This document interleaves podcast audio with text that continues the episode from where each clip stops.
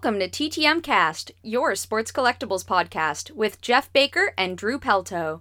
Sponsored by Certified Sports Guarantee. Go to csgcards.com for sports card grading for the win. And by sportscollectorsdaily.com. If it happens in the hobby, you'll find it on sportscollectorsdaily.com. And sponsored by gemrate.com. The latest grading statistic from the four major grading companies is just a click away. Visit gemrate.com. It's free. Sponsored by CollX, the free app for scanning and valuing your cards. Use the app to build your collection and buy and sell with other collectors. Turn the hobby into your side hustle. And now, here's our host, Jeff Baker. Hello, everybody, and welcome to TTM Cast, your sports collectibles podcast. We talk TTMs, cards, autographs, collecting, and a whole lot more. It is our fifth season, episode 31. It is Saturday, August 5th, and you're listening to the nationally ranked sports card pod sports card podcast. I'll get it out, outro, I promise. Sports card podcast. My name is Jeff Baker. I am your host of the program. I'm talking to you from Boston, Massachusetts, and I'm joined on the other end of the line by my friend and co-host from Arlington, Texas. His name is Drew Pelto. He is DFW Grapher on YouTube. And guys, he's got a new YouTube uh, video up. Hi, Drew. Hey, good to be here as always. Drew, how long does it take you to make the videos?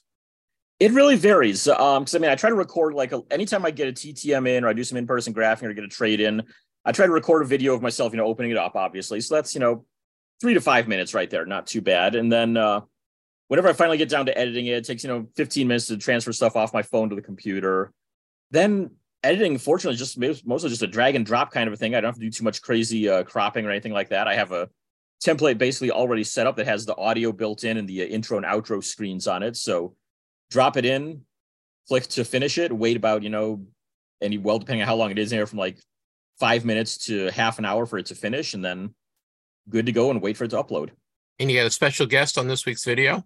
Yes, Aubrey makes an appearance again. She is back. She got some uh couple of astronaut autographs in there. So uh, had her on and yeah, she's Did she too. go, Hey Drew, I, I got some TTMs I want to promote and he, she shoots her own video?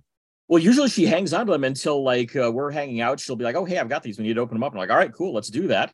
And then usually my wife Jen pops up in the background half the time and scares the hell out of us at times in it. So, uh, but yeah, so this time, um, she uh, is like, "Okay, I'm just so excited about this one that I got in. I have to send this over right now." I'm like, "Okay, cool, let's go for that." So yeah, she just sent the video over this time and did it that way. Well, guys, follow Drew on social media. He is DFW Grapher on Twitter and on uh, YouTube and Instagram too, right? Yes. Yeah. So he's. Which reminds he me, I, I need to get more active on Instagram again. I kind of lost, a kind of fell off on that here over the last couple of months or so. Even Twitter too. Yeah, I didn't think you've been posting much on Instagram, but Yeah. guys, follow, follow Drew. Uh, we have a, a fun show for you guys. Um, I just wanted a couple things uh, newsworthy. Today is uh, International Trading Card Day, so happy International Trading Card Day! If you go to your local uh, card store, you can get some cool packs from Topps for free. So uh, take take a, a ride over to your local card store, get a get a free pack of cards on uh, International Trading Card Day. So happy! We it's we, it's a good ho- holiday, right, Drew? Yeah, though uh, I mean the Orthodox celebrate usually in the middle of winter there for hockey season. So there's there's still that kind of split there between the uh, between the groups there that recognize their holiday on different days. That's right. But we'll, we'll, we'll today is International Trading Trading Card Day, so go celebrate. I am uh, going to the Red Sox and Blue Jays on Sunday. Looking forward to that.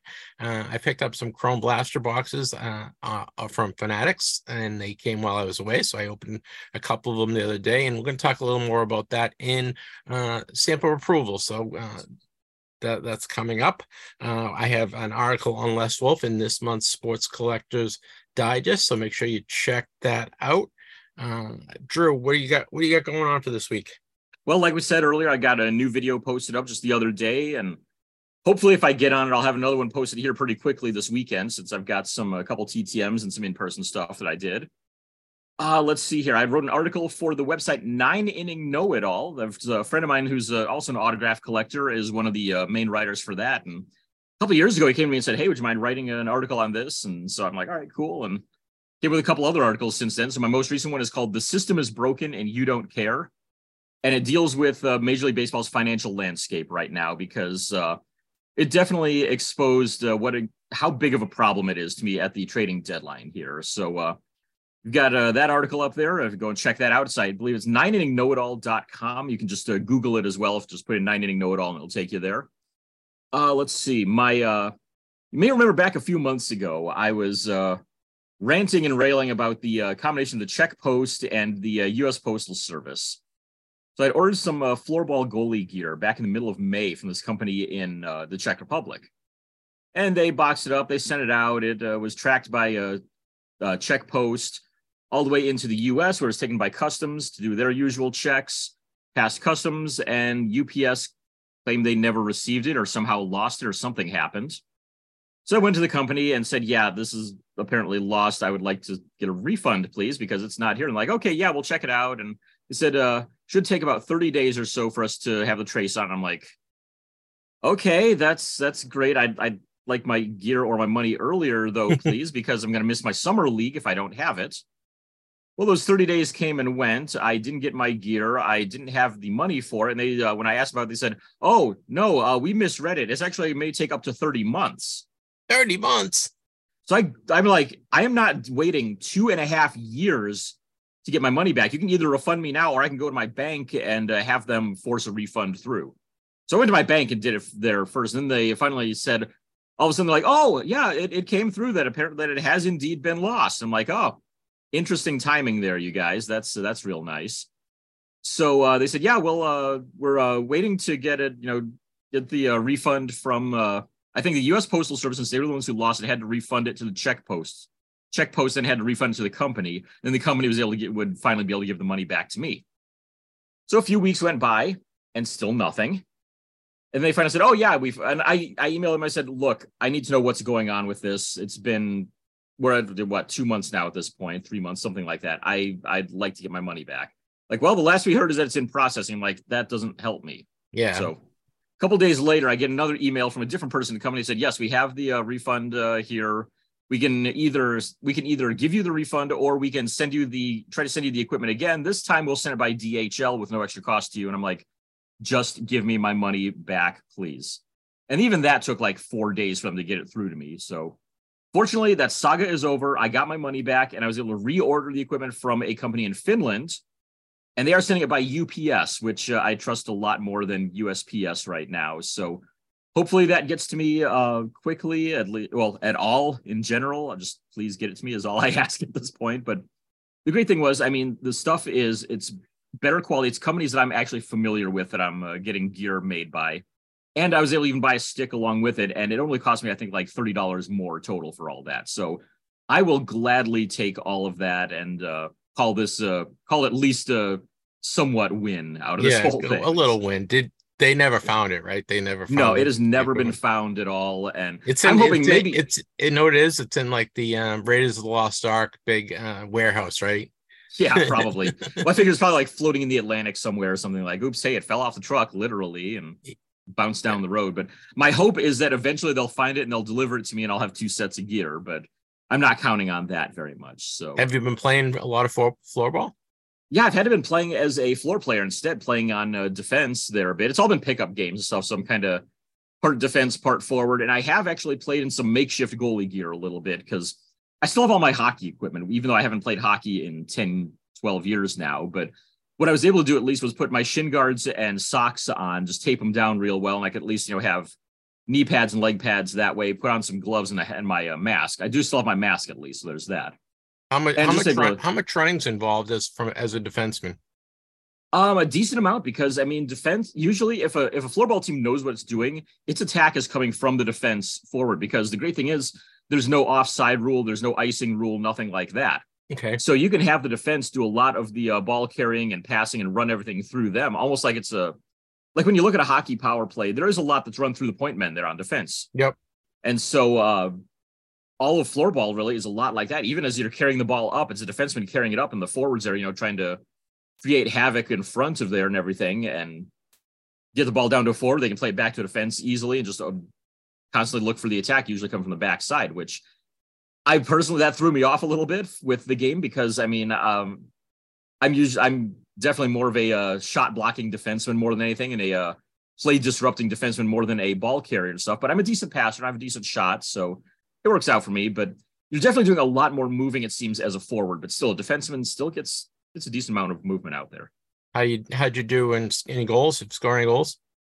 Oh yeah, I've had a few here and there. I mean, uh, typically if I don't score one each week, it's like, wow, what the hell happened? But I've scored one, I think, just about every week except for this most recent one. But I'd taken a month off from this up until this last one, so my shot was a little bit off. Yeah, yeah. All right. Well, thank you, Drew. Well, guys, we have a really cool show for you this week. Uh, we're back in full swing after the national. We missed last week, last week because I was in Chicago.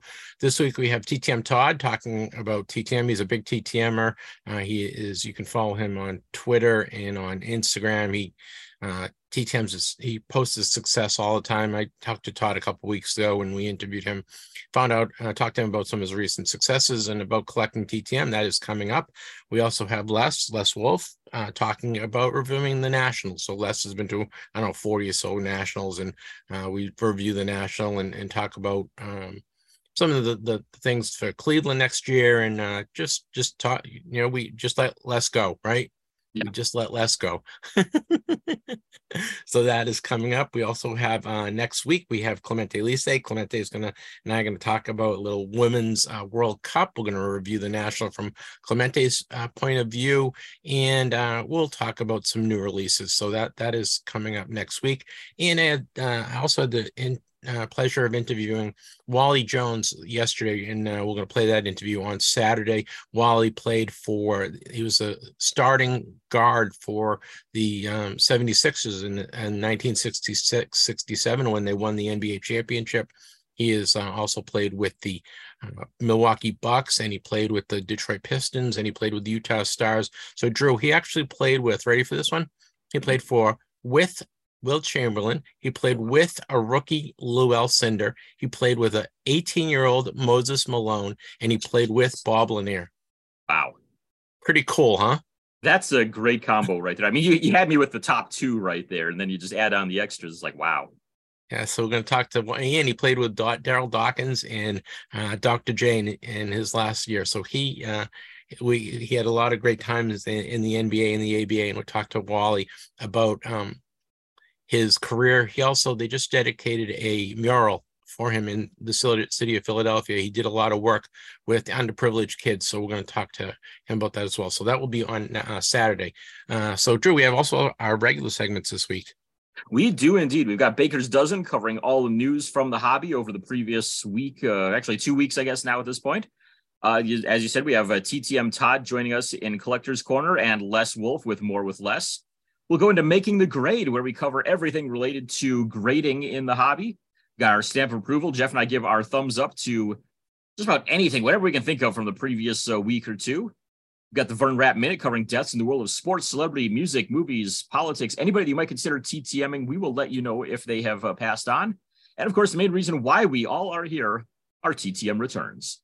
And guys, we love to hear from you. We love feedback. We uh, love your questions. We love uh, comments. This is also uh, enter uh, any of our contests. We don't have a contest this week, but send us an email to ttmcast at yahoo.com. Yeah, if you want to be a guest in the show, we're always looking for collectors, right, Drew? And you don't have to have a, a $10 million collection. If there's something you're passionate about, you want to talk to me about, uh, we'd love to have you. So please send us an email to ttmcast at yahoo.com and we'll get you on the show. And if you're wondering why Drew is uh, talking, uh, listing the email address and I'm not, well, it's in his contract. So, yes.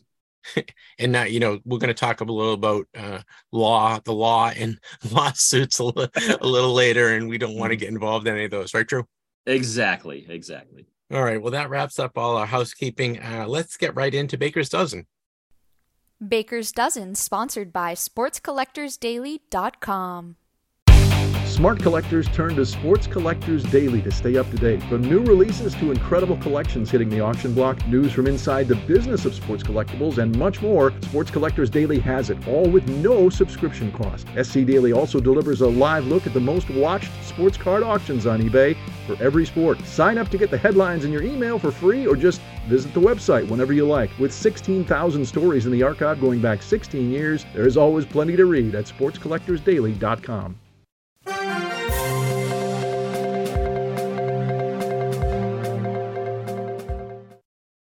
Baker's Dozen is a news summary, of what's been going on in the hobby, a lot of stuff uh, going on in the last week or two uh, with the National. Just want to remind everyone, uh, our friends at CollX, CollX is an, uh, a great app where you can um, scan pictures of your cards and get values. And if you're at to go to a trade show, uh, a, ca- a, card show, you can scan them to see what the recent sales are. Um, CollX is a free app. You can get it on your in the App Store and your or Google Play. And CollX is given is giving it. This is exclusive to TTM Cast listeners. They're giving you a ten dollars coupon to use in their marketplace. So you can per, uh, you can purchase uh, ten dollars worth of cards right in their marketplace. It's a free ten dollars all you have to do is send us your CollX username. You make make sure you download CollX and send us your username and your email address and CollX will send you a $10 uh, credit right into your account and you can use it to purchase whatever cards you want it, it's pretty easy drew have you you used it yet i haven't yet um i mentioned before i had that uh found some Borje Salming cards and none of the dealers responded to me so i'm back to square one on it but i'm at least taking a look to see what i can find all right. Well, guys, send it to us. Send it an email to us at ttmcast at yahoo.com. And put in ten dollar CollX in the, the headline and uh in the in the subject line, and we will get you uh CollX. We'll send you ten dollar coupon. So make sure you take care of that.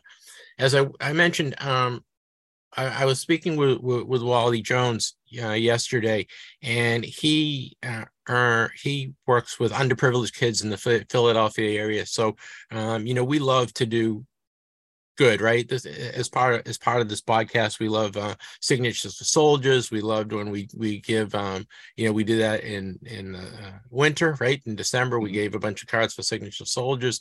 We also helped out the uh, Lampela family when they had troubles and lost all their cards through the hurricane. And uh, we love to promote. Um, good charities and uh, you know i'm working with the bob feller foundation to earn money for um, scholarships for veterans. Uh, so I, I uh, Wally Wally Jones has a, a, charity. It's called Shoot for the Stars Legends. It is on. Uh, just take this down and you can pause it and, and after you take it down, it's 333 East Cliveden Suite 1, Philadelphia, Pennsylvania 19119. They're looking for any donations. And I'm going to ask guys, uh, you know, if you could send like $13, Baker's dozen, right? Send $13 oh, to, to help out um, a good good cause. And we're going to have Wally Jones on next week, and, and I'm going to send my thirteen dollars um, to help him out. But if you know we don't, you you have to give back, right? Drew? You, you can't yeah. it can't just be one way all the time. And so it's it's a nice charity that helps out in underprivileged people, uh, kids in the Philadelphia area. They have basketball leagues. They have all sorts of cool stuff that they they do for the kids. So uh, it's Shoot for the Stars Legends three three three East Cliveden C L I V E D N Suite One, Philadelphia, Pennsylvania one nine one one nine. Make sure you you uh, if you can if you can spare a couple bucks please send it off and uh, say you know if you want to put uh for uh in for Wally Jones or for C, uh, TTM cast that'd be great. Uh thank you. I, we don't love to you know we don't we don't ask might ask to do stuff all the time but I thought this was a, a good uh, charity and, it goes to a great cause. All right Drew now some some news and I mm-hmm. uh, I know uh, to fair uh, full disclosure, Drew works for Panini. So Drew yes. um, is, you know, Drew's job, number one job is Panini. We don't make any money doing this podcast. We do it for fun. So we don't want to skirt what's been going on with Panini. Uh, Panini filed a federal lawsuit against Fanatics, an antitrust suit. Um, it was filed two days ago, Drew. Uh, yeah, I believe it was on the uh, second, if I remember right. So yeah, two yeah. three days ago. So we're just at the very very beginning of this. There's uh, a lot of vitriol and hate between the two companies. There's been a lot of um, underhandedness and uh, above board stuff too as well between the two companies and it's not a great situation um, you know we're going to respect drew that that he uh, is unable to comment on this so we're not uh, not not addressing the issue, but it's something that we're gonna uh, tread lightly in respect to Drew. We we love having Drew on the show. We don't want to let Drew get in trouble from his his real job, and and, right. and we respect Drew uh, not putting on his two cents for this. But uh, basically, if you haven't read about it. It's you know Sports Collectors uh, Daily and, Rich Miller has uh, really covered it very well. It's been in the Wall Street Journal. It is all over the place. Uh, you know, Panini has accused um, fanatics of, of, unfair practices, leading anywhere from the uh, purchasing of Topps to purchasing uh, the printer in Dallas, Texas that they that Panini uses to um, basically a lot of uh, signing young young uh, stars so that they can't uh, have their autographs in Panini's products. So there's a lot of uh, antitrust things that, that they're they're they're going to try to win against uh, Fanatics. I mean, we're, we're looking at what 2025 and 26 is right. Those is that when the contracts end?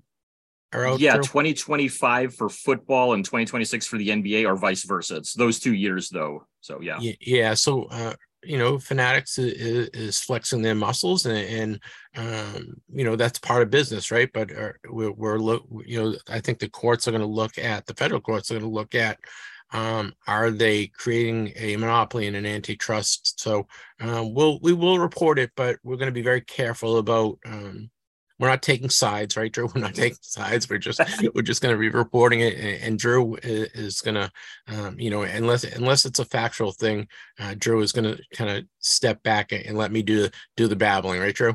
Yeah, I am legally prohibited from comment. I cannot say anything aside from like what's out there publicly. So, yeah, I mean, the most I can really say, um, if you want to read the entire uh, 56 page uh, filing, I guess the best term for it, you can i'm sure you can google like panini fanatics antitrust or something like that or if you just google 8 colon 23 dash cv dash 01721 that is the case number and that should take you right to a pdf of the full filing. You can read through all the accusations that are in there. It's quite a read. I mean there's a lot of legalese in there but uh, yeah there's some uh, some you can, you can really get kind of an inside view of what's been going on between those two over the last what two years now basically. Yeah and i don't think this is going to be a quick resolution. I don't see this going to court tomorrow. I think it's probably what a year or two away right drew before this thing hit actually hits the the court would you think? That i'm not really sure about. I'm sure they'll have like uh, if you look back at like the initial lawsuit between panini and fanatics back in uh, april when all the when all the employees left uh there's i think they had a uh their first court date was maybe about a month after that but then they put kind of a stay on it for about another year and just you know kind of came up with some uh, temporary resolutions there to be able to you know get stuff together on that so you may see something similar here where you may see uh, something put in place here in like the next couple of months that'll kind of extend things out over uh, over the next year before it actually goes to a a, a more solid uh, court yeah, solid uh, day in I mean, court is, i guess there this but. is federal court federal court yeah. Runs different than than uh uh, state court, and I think right. I think we're looking at a long haul here. Uh, I'm definitely know, not a legal expert on this stuff, but just based on going through there, yeah, it's it's it's not going to be anything that's resolved in the next uh, couple of months at all. But hopefully, it's not going to take you know multiple years either. So yeah, and I I don't have time to go to law school, so um, we will do our best to to help report what's going on. Uh, I'm not a lawyer. Drew is not a lawyer. We are collectors. We love the hobby. We love cards. Uh, we I'm rooting for both both companies. Actually it's better to have two companies that are that are successful and viable than just having one i think. Um but you know what i mean? Let's it, will play itself out right? Yeah. it, it, it, will play itself out and uh hopefully at the end at the end no one loses jobs over this no one uh you know no companies fold and we both we both companies move on and, and are healthy companies and if they're healthy companies i mean the hobby's going well. Um you know if three years from now the hobby all of a sudden tanks you know what does it mean for everyone right? Right. we, we don't want fanatics going out of business either right? We you don't because if fanatics goes out of business that means our hobby is is dead right yeah, I mean, common economic knowledge dictates competition is good. Right. So, so we will we that we that, that's all we're going to report right now and I, am going to recommend again following rich miller on sports collectors daily he does the best uh covering best news covering in the hobby uh, our friends uh Greg Bates and Jeff Owens on Sports Collectors Digest always do a good job as well, and uh, the general the general media will take take it as Wall Street Journal picked it up. So um, there's all sorts of places to to find out about it, but we will we'll kind of try to summarize what's going on, uh, maybe like on a monthly basis as we get new new news from it. Right, Drew? Yeah, sounds good. Okay, Drew. Signature Soldiers, our friend. Ted, I saw Tim at the the National, and boy, oh yeah, he was the busiest man there. Nice, that's good. That is good. Yeah, uh, fifty thousand dollars they've raised at the National, just at the National alone. That's just yeah. not like this entire year. That is fifty thousand dollars just at the National they have raised for the charity there. So kudos to them and to anybody who has uh, been buying from them to help uh, support their cause there. So good to see that they're healthy and hopefully this keeps on going for them. Yeah, we got a signature sol- to soldier shirt. My wife, nice. my wife got one, and then we also bought some cards from from Tim to, you know, all everything that Tim gets is donated uh, by the players or or or, or collectors, and uh, all the money goes to signatures goes to soldiers. So uh, it's him and his wife uh, do yeoman's work. Um, they're they're not making a nickel off it, guys. And right. uh, the, the when I say he was everywhere, Drew, he was everywhere. He was there on Wednesday night at the VIP thing. He was on in his booth. He was running. He was all. He was in the uh, autograph area getting autographs from guys. He was on the show floor. I saw he got a. Um, they were doing uh, pristine auctions. They they're all all uh, week.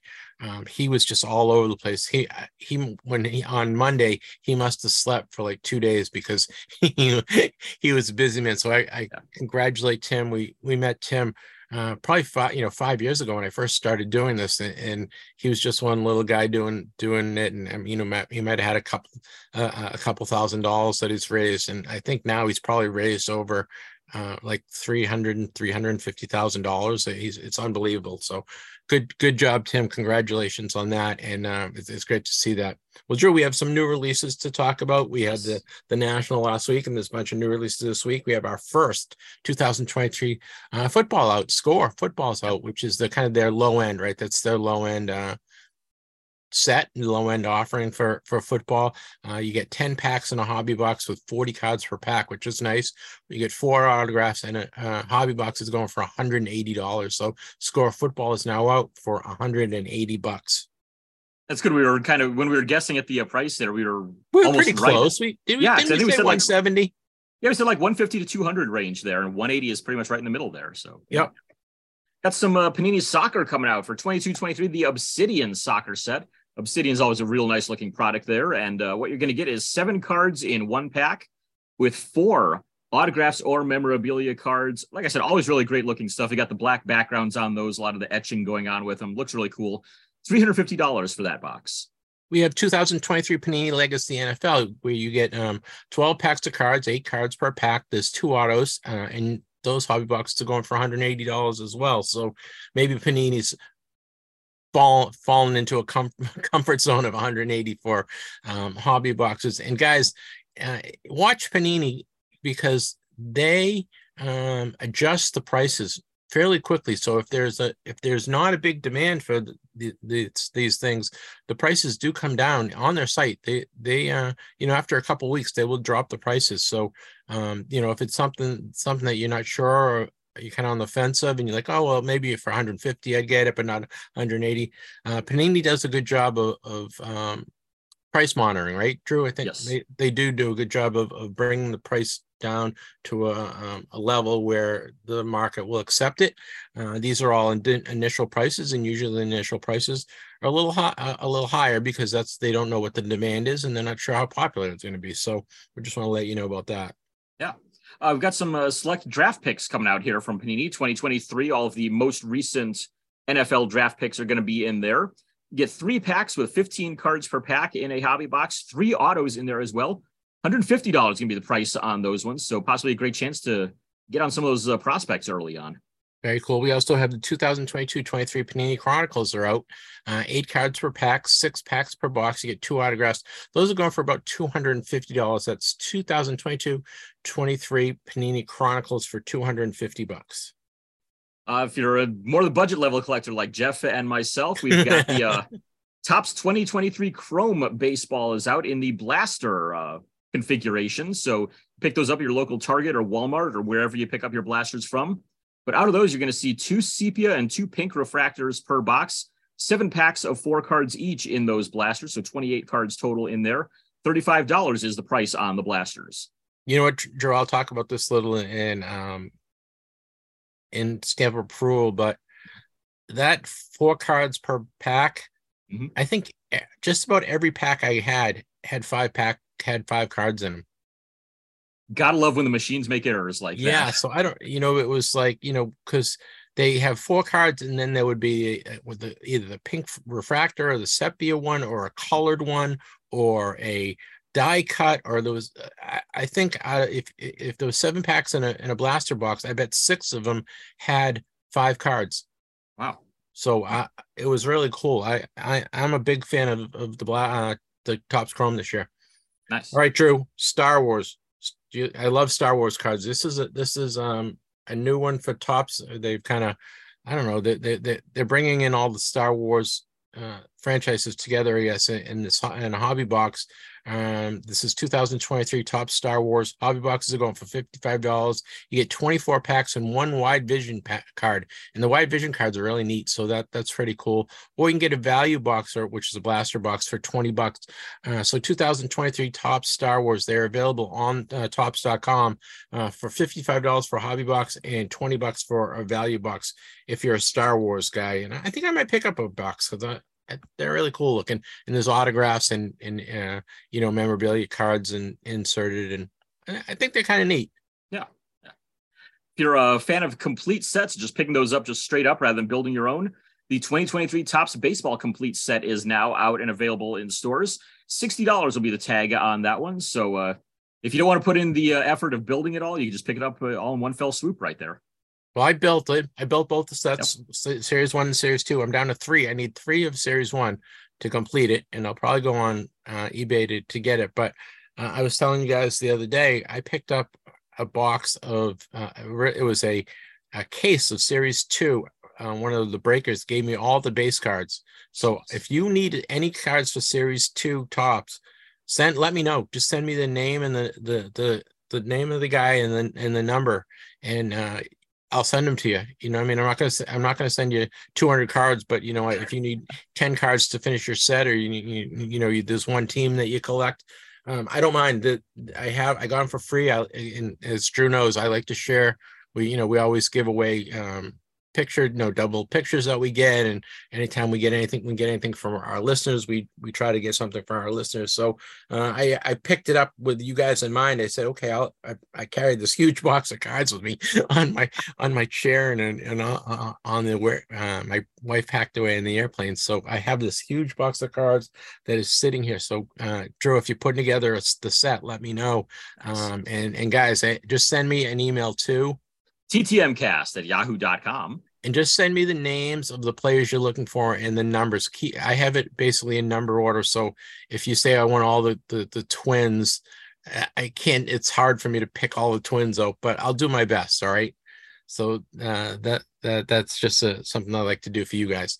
Um, Panini has signed Arch Manning. Arch Manning is uh, what is he? He's grandson, right? Is the grandson of of uh, of Archie Manning, right? Uh, yeah, Archie's yeah Archie's grandson. Right. Peyton and, and Eli, Peyton and Eli's nephew. yeah, he's going to the University of Texas, right? As Mhm. a quarterback, and they signed him. So Panini's done a good job of signing guys in Texas, but they get, if they want to stay afloat, right, they got to branch out a little. But they did sign Art Arch Manning, so congratulations to Panini on that. Just I another, kind, I kind of hinted at that one a couple weeks ago that when they signed a Quinn Ewers to a deal as well. Yeah, I- they were talking about that, and I'm like, yeah, and there may be, you know, who knows? There may be more on the way. I knew that Manning was coming there, and it's like, I want to say something here, but I can't. But yeah, Do- that's do the uh, guy, do the the athletes come? I know you you work from home, but do the athletes come into the the facility? And do you guys get, ever get a chance to meet them, or when you when very you rarely. Uh, back when I first started there, once in a while, like if a player had to come in and do like a huge signing of like a whole bunch of cards and stickers and stuff, they might have them do like a small signing for the uh, for employees and stuff. So early on when I was working there, I got a few players uh, autographs that way, but they've really cut back on that after about like let's say maybe 2015, 2016, somewhere around there was like there was almost nobody doing signings for us anymore after that. Oh, that's too bad. Uh, Yeah. I think that would be a nice nice uh perk for the employees. I It would be. I mean, it was. We had uh Rafael Palmeiro was one of the ones that came in. We had um Nick Tepesch from the Rangers. We had a couple of Mavericks players. Joe Nieuwendyk from the Stars was in there for one of them. He's a Hall of Famer. And God, who else? They did at least uh, when we've when we had a couple of like big company get-togethers. They've had somebody in like Ricky Williams and Randy White were the last two big ones that we had there. But That's it's not as it's not as consistent as it used to be. they had at and at the national obviously they had, all the autograph signers um and i saw Bart, brian urlacher but he wasn't signing autographs. Um and i guess i missed i, I missed derek jeter at the uh, arena booth. He was there but i missed him. And then i also missed ozzie smith. Ozzie smith was in the in, the uh, the Topps booth signing and. I, I totally missed him. And then um in the upper deck they had a i forget they had a hockey player i forget who it was that was signing. So I got to It was so Drew. When I say this, the national was huge. It was so huge. You just mi- you know those stuff that you missed because it was just so big. You know. Yeah. Well, And uh, saw, sometimes those companies just don't do a good job promoting them either. Because uh, two year at the uh, national last year in 2022, Darryl Strawberry was at the Topps booth, and they advertised that, and then they changed everything. He pulled this whole bait and switch kind of a thing where uh, he said, "Oh yeah, he's going to be signing at this time," and then people get there and like, "Oh yeah, we moved the signing up an hour, so he's not signing now. Sorry if you didn't get here in time." It's like, what kind of crap is that? yeah, So, you don't want the, you don't want it you don't want it to be a negative, but Yeah. I I got to pay attention. I got to pay a little more attention to the thing is is that the uh, manufacturers booth, the cars manufacturers booth, they had so much stuff for the kids. So basically, it was just like you know 500 kids sitting in the middle of the booth in the floor, so you couldn't even get into the booth. You know, man. it Yep. was but and, and i'm glad that, that they have stuff for the kids but it was just hard to it's too bad they didn't just set an area aside for the kids Yeah. outside of the booth you know let's do this in a ballroom someplace but right.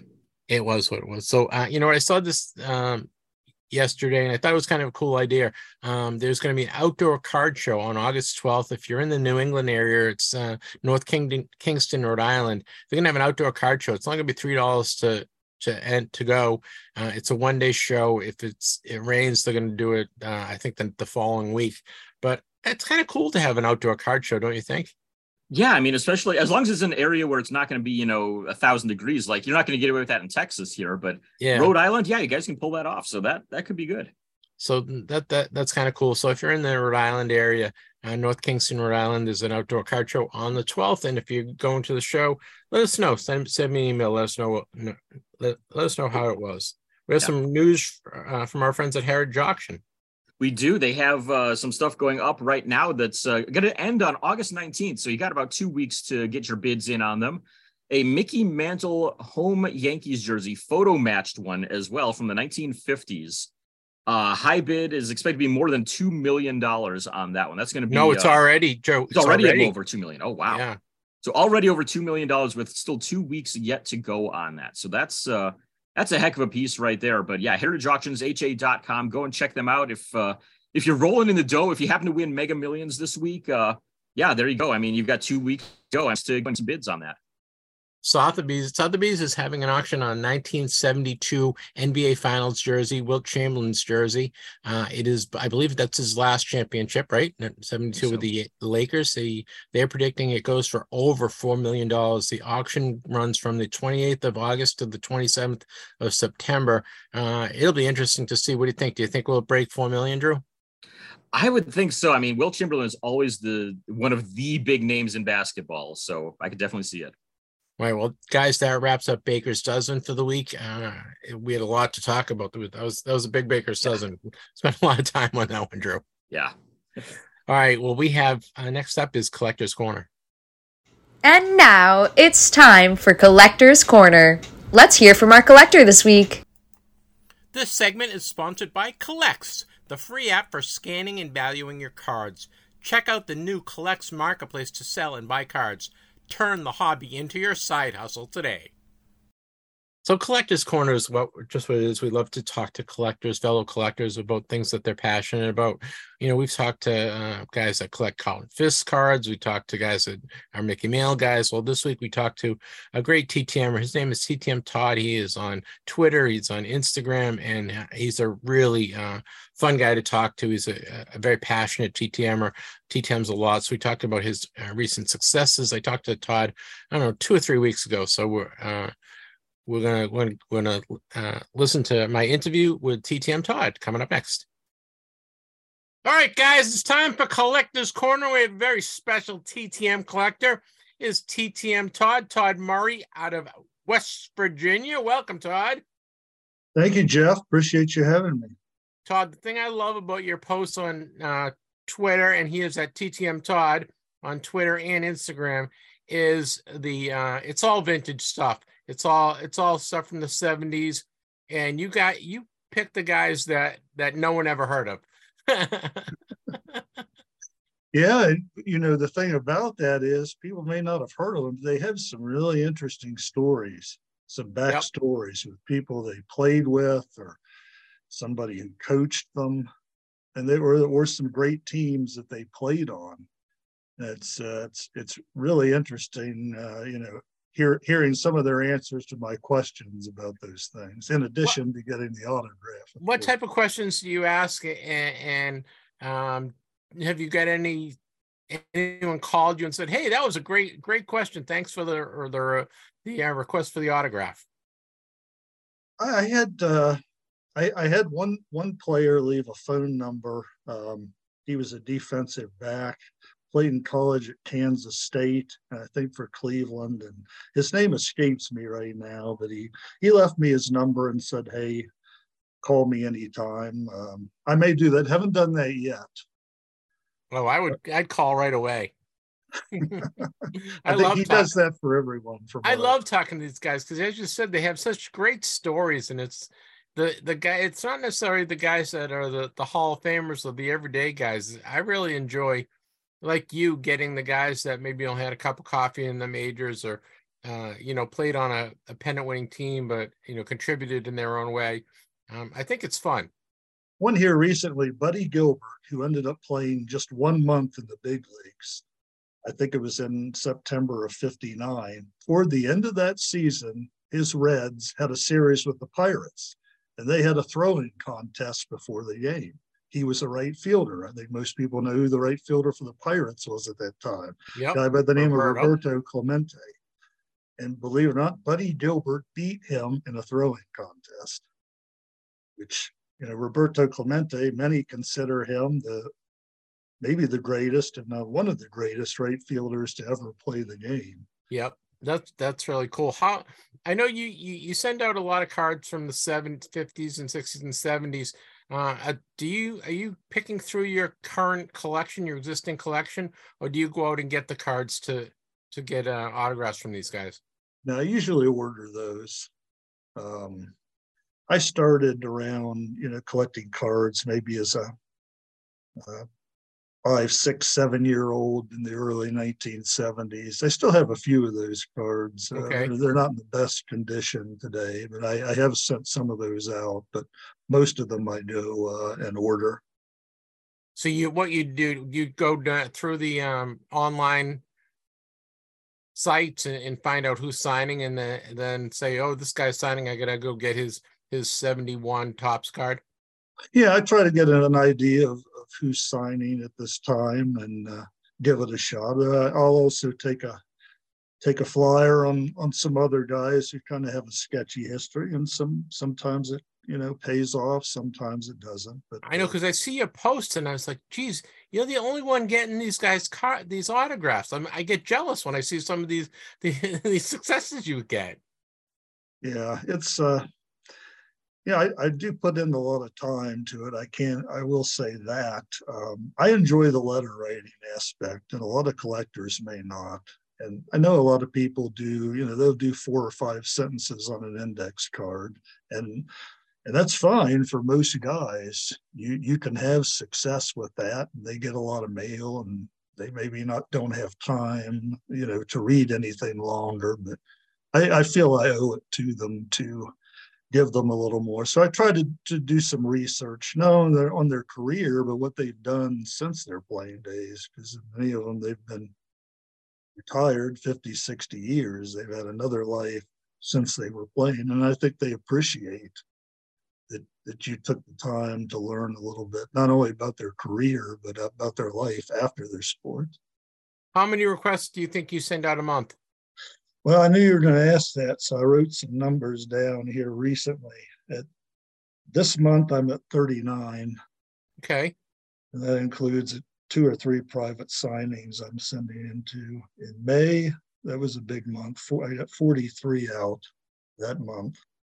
What uh, What do you think? What's your your success rate? Are you you going at 70 percent, 80 percent? What do you think your success rate is? I would say anywhere from 65 to 75. Yeah, I'm about there as well.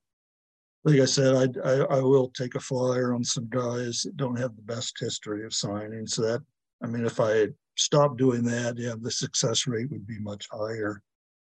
And then in April was a slower month. It was just 22. Yeah, I had I had picked up a bunch of 73 Topps football cards at a show, like just a a, a lot of, of cards that weren't in the best condition, but uh, I picked up, and then lately I've been sending out 73 Topps football. I think I got I sent out 30 last week, and I think out 30 yesterday. And I got when I, I was out away for a day, and I got when I came back, I had nine returns. So I was mm-hmm. pretty happy with that. Yeah, yeah. And like I don't care. Said- I don't. I'm like you. I don't care if it's a, a, a uh, Hall of Famer or even a star. I like I like getting the guys that that just uh, have been playing for a little. You know, played that one year or two years. Mm-hmm. As you mentioned, I do focus a lot on the vintage. Uh, where I jump into the current well realm every year is in January when the Bowman draft sets come out. Yeah, uh, that's you know a lot of people try to jump on that bandwagon. You know, there's a short window of time where you you can get these guys, but you you've got to be quick to it because one guy signs, it gets out there, the flood of mail arrives, and, and uh, right. I find it's hard to find their on their addresses uh, from that set. Do you have a problem finding addresses from that? Most of them I I am able to find. I mean, it's just it's just doing some searches on you know a lot of them wherever they were they were they were a star, so they're newspaper stories, so you can get clues do you do you um, go into the white pages and all, mm-hmm. all the other sites and uh, try to get uh, addresses that way? Yeah, I, I use three or four of those different online services, and uh, I use the free uh, SCF site. Yeah. But I would encourage people to du- take that address from there, double check it on the online directories, because I've found more than a few times people will uh, get the house numbers mixed up. They will misspell the street name. Then they get an RTS. Whereas if they, you know, you can type an address into the online directory. Yeah. How long? How long have you been doing TTM? I'm guessing that my first one would have been either sent in 1973 or 1974. Oh wow! So you've you've built up a pretty good collection. Yeah, yeah quite a quite a bit. I, have never counted it. I don't know, but there there are thousands. I would do say. You, do you keep them in albums, or or how do you how do you uh, store them and display them? Yeah, most of them are in albums, and I have a few of the the special ones uh, framed. My living room, I've got uh, Derek Jeter, who I obtained in, through the mail in 1994. Wow, nice. most of that spent most of that year in Class A uh, Jim Thome, I think from 1993, maybe he was in AAA Colorado Springs. Some stuff of his. Um, basketball guy Bobby Jones, I was always a big fan of him yep. with the Sixers and, and the Nuggets, mainly his days with the Sixers, where I remember him. I've got some stuff of him. Then I've got uh, Mike Piazza, who sure. I got back in the early 90s when the when the magazines used to come out and they'd list the rosters on there i would go through and i'd write to guys who were on there for the first time. And in 92 mike piazza showed up. He had just played in the california league the year before and tore it up and sent to him that spring in vero beach florida where they were training. I remember it came back quickly that's a real, real nice note on it. And that card, you know, to Todd, best of luck always might be awesome. I've got that framed with a card and a photo. Do you do much in person autographing or uh, just through the mail? I, do, I do some with college baseball with West Okay. Virginia University's team. Them playing in the Big 12, you've got draft prospects coming through there all the time. This year, you had a third baseman, Brayden Taylor from TCU. He's in just about everybody's first round mock draft. Um, he didn't want to sign for me the first night, but said he'd sign the second night, and he did. So I was glad to get that. Do you feel weird asking kids for their autographs? I, I do. Yeah, a little, a little bit. Yeah, a, a little bit, but uh, no, nobody's said anything to me yet. And sometimes they're even people older than I am are getting them. So Yeah, I. I, I, I, I just feel strange asking 18 year old kids and 19 year old kids for their autographs, but yeah, I guess it's part of the game, right? it, it is. Yeah, I mean, you gotta gotta get them when they're uh, young. We're speaking with Todd Murray. Todd Murray is TTM Todd on uh, Twitter and on Instagram. Are you on any other social media? Twitter and Instagram. That's as far as the hobby goes. Yeah, that that's it. Do you do much trading or, or um, mm, you know, trading of, of cards or addresses?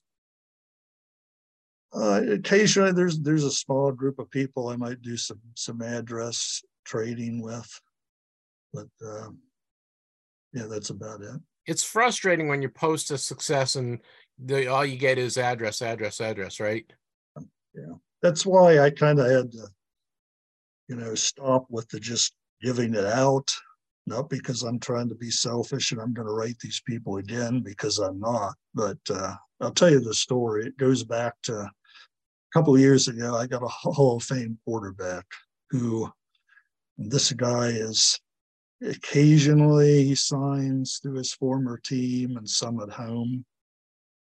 But you know, I debated whether I was going to post it. Do I want to do this? Well, I mean, the address is out there. It's no secret address. That's a lot of people think it's a secret address when you get a guy who doesn't sign, but really that isn't the case. But I decided, all right, I'll put it out there within 30 seconds. You know, phones beeping like crazy. And, Yeah.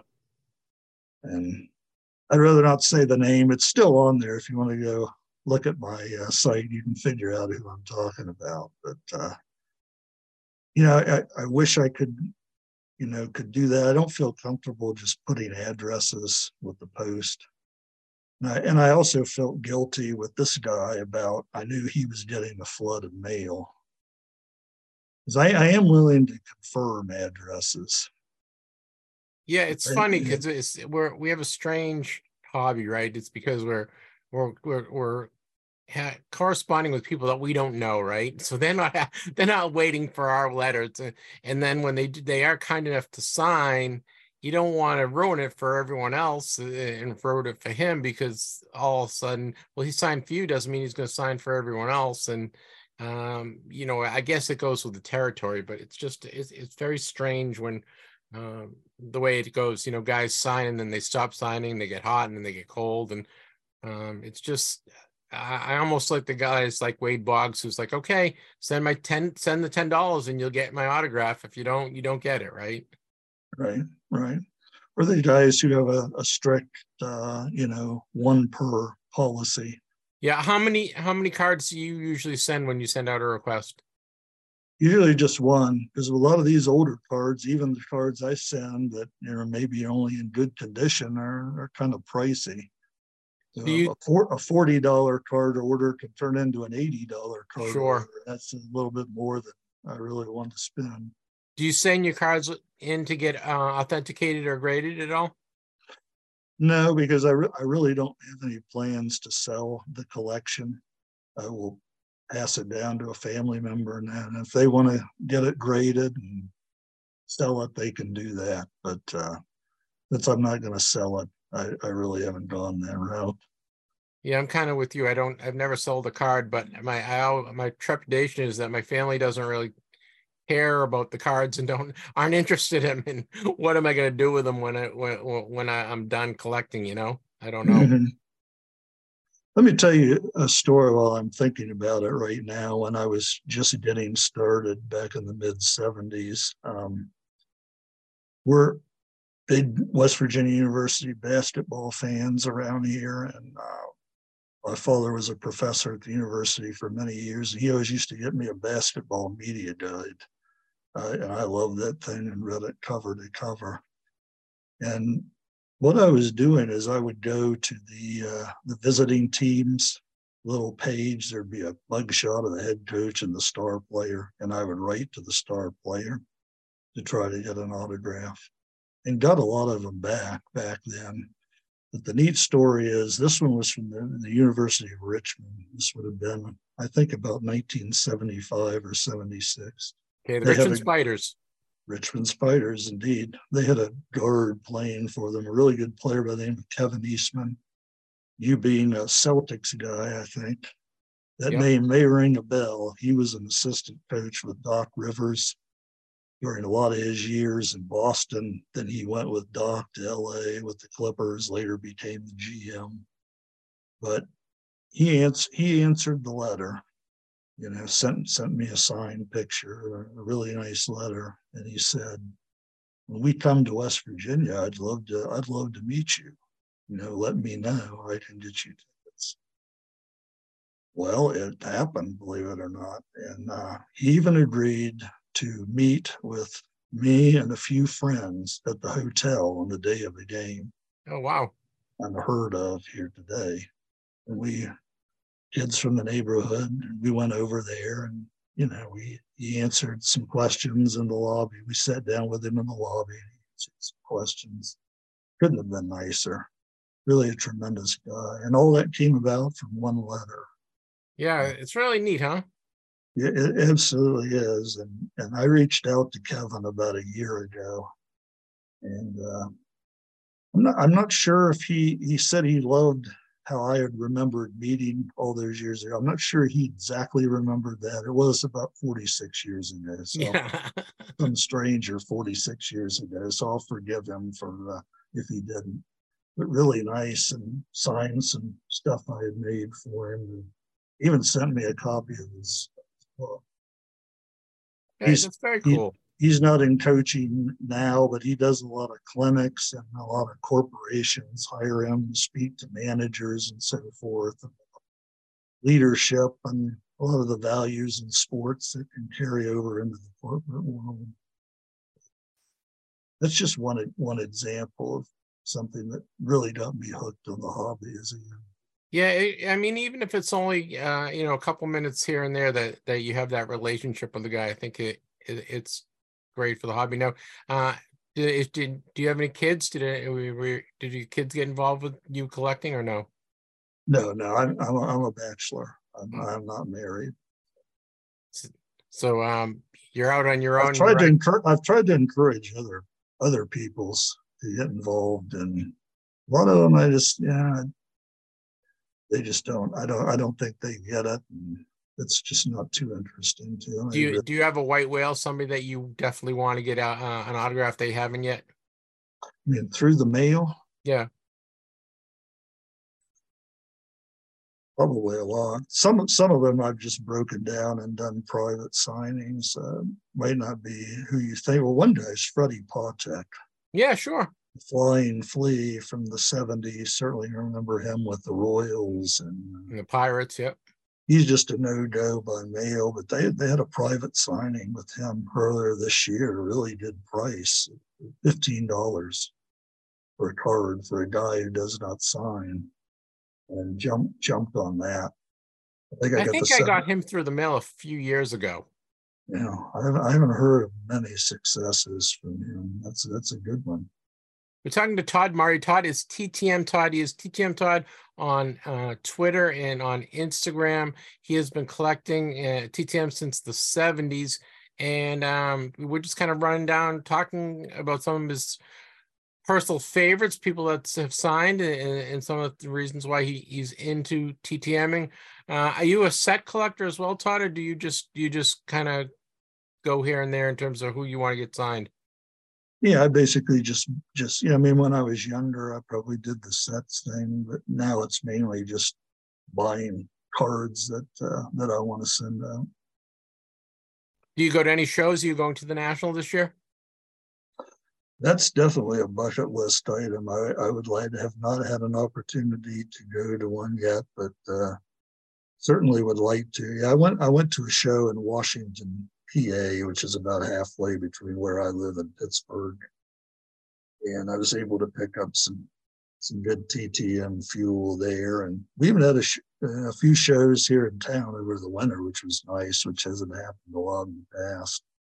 So that helped supplement you know, the occasional online order, keep the TTMs flowing. Do you use any of the online tools, uh, you know, like CollX or uh, Card Ladder, or any of the online tools to help with the collection? And, how do you inventory your, you know, your items? How how how do you uh, keep your inventory? I, I, I really don't have a list of everything. I probably should do that. I said take the better part of five years. I'm afraid. I, I do. I just, you know, I like to pull out the old albums from time to time and leaf through it. And, oh, I didn't know I got that guy. Geez, that was that was. How do you, how do you keep your um, cards sorted? Do you sort them alphabetically by team, by year? How how do you keep your cards sorted? No, I just I just pop them in as they as they arrive. As they arrive, no yeah. rhyme or reason. No, yep, yep. That kind of helps me know as far as the years I, I can tell in some cases that, that I sent out. Do you keep a running total of who who's gone out and, and who's come back and, and how long? Yeah, I, I I have a calendar. I fill all that stuff in on so I can go back and check and add up, count up the number of days so I include that in the post. I know a lot of people like to see that. I like to see it sometimes. Yeah, I do too. Wonder, it's kind of frustrating sometimes when someone posts something they don't say how long it took. I always what's your what's your longest return? Do you, you remember? Maybe 15 years. Wow. It Who was, was it? Tell, me, let, tell us the story of that one. I, I need to uh I've, I've already forgotten his name. He was the number one draft pick, I think, of the of the Astros, which I, I think I sent him out in 2006 got him back like 2021. He he had a few cups of coffee in the big leagues, not a long career. Did you ever reach out to him and say, "Well, what happened? How come it took so long?" I, I, should do. I really should do that. Gosh, I just really appreciated and signing after all that time. I know. Imagine 15 years if a guy finally got to his fan, fan mail.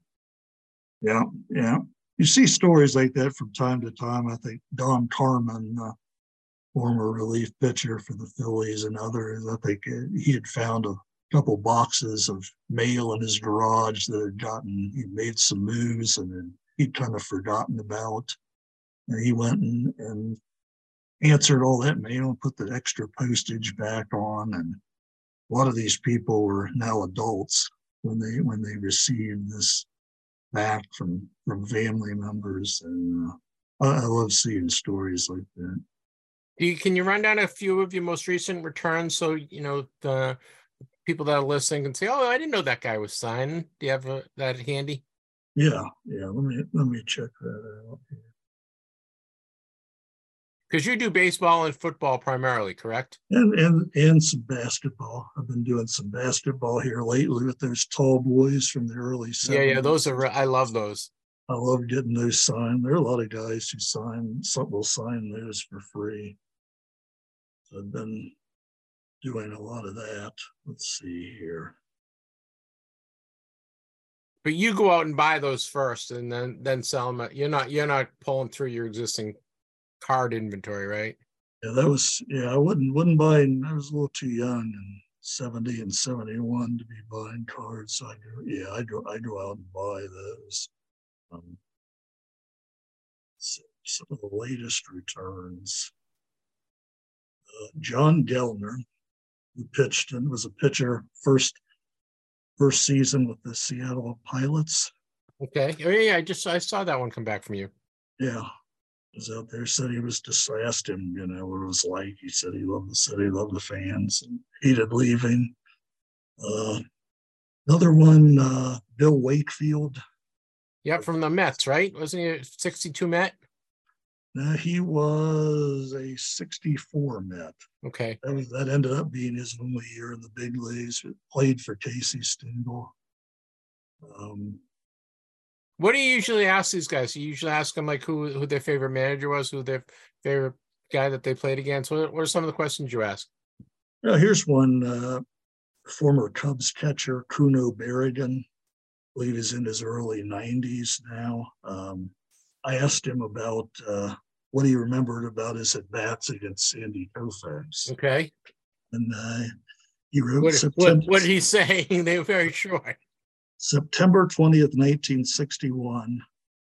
My hit off Sandy Koufax. Got a hit against him that day. Wow. And guess who pinch ran for him? Lou Brock. That's kind of cool. Was a Cub. You might have a book in there with all your your turns, right?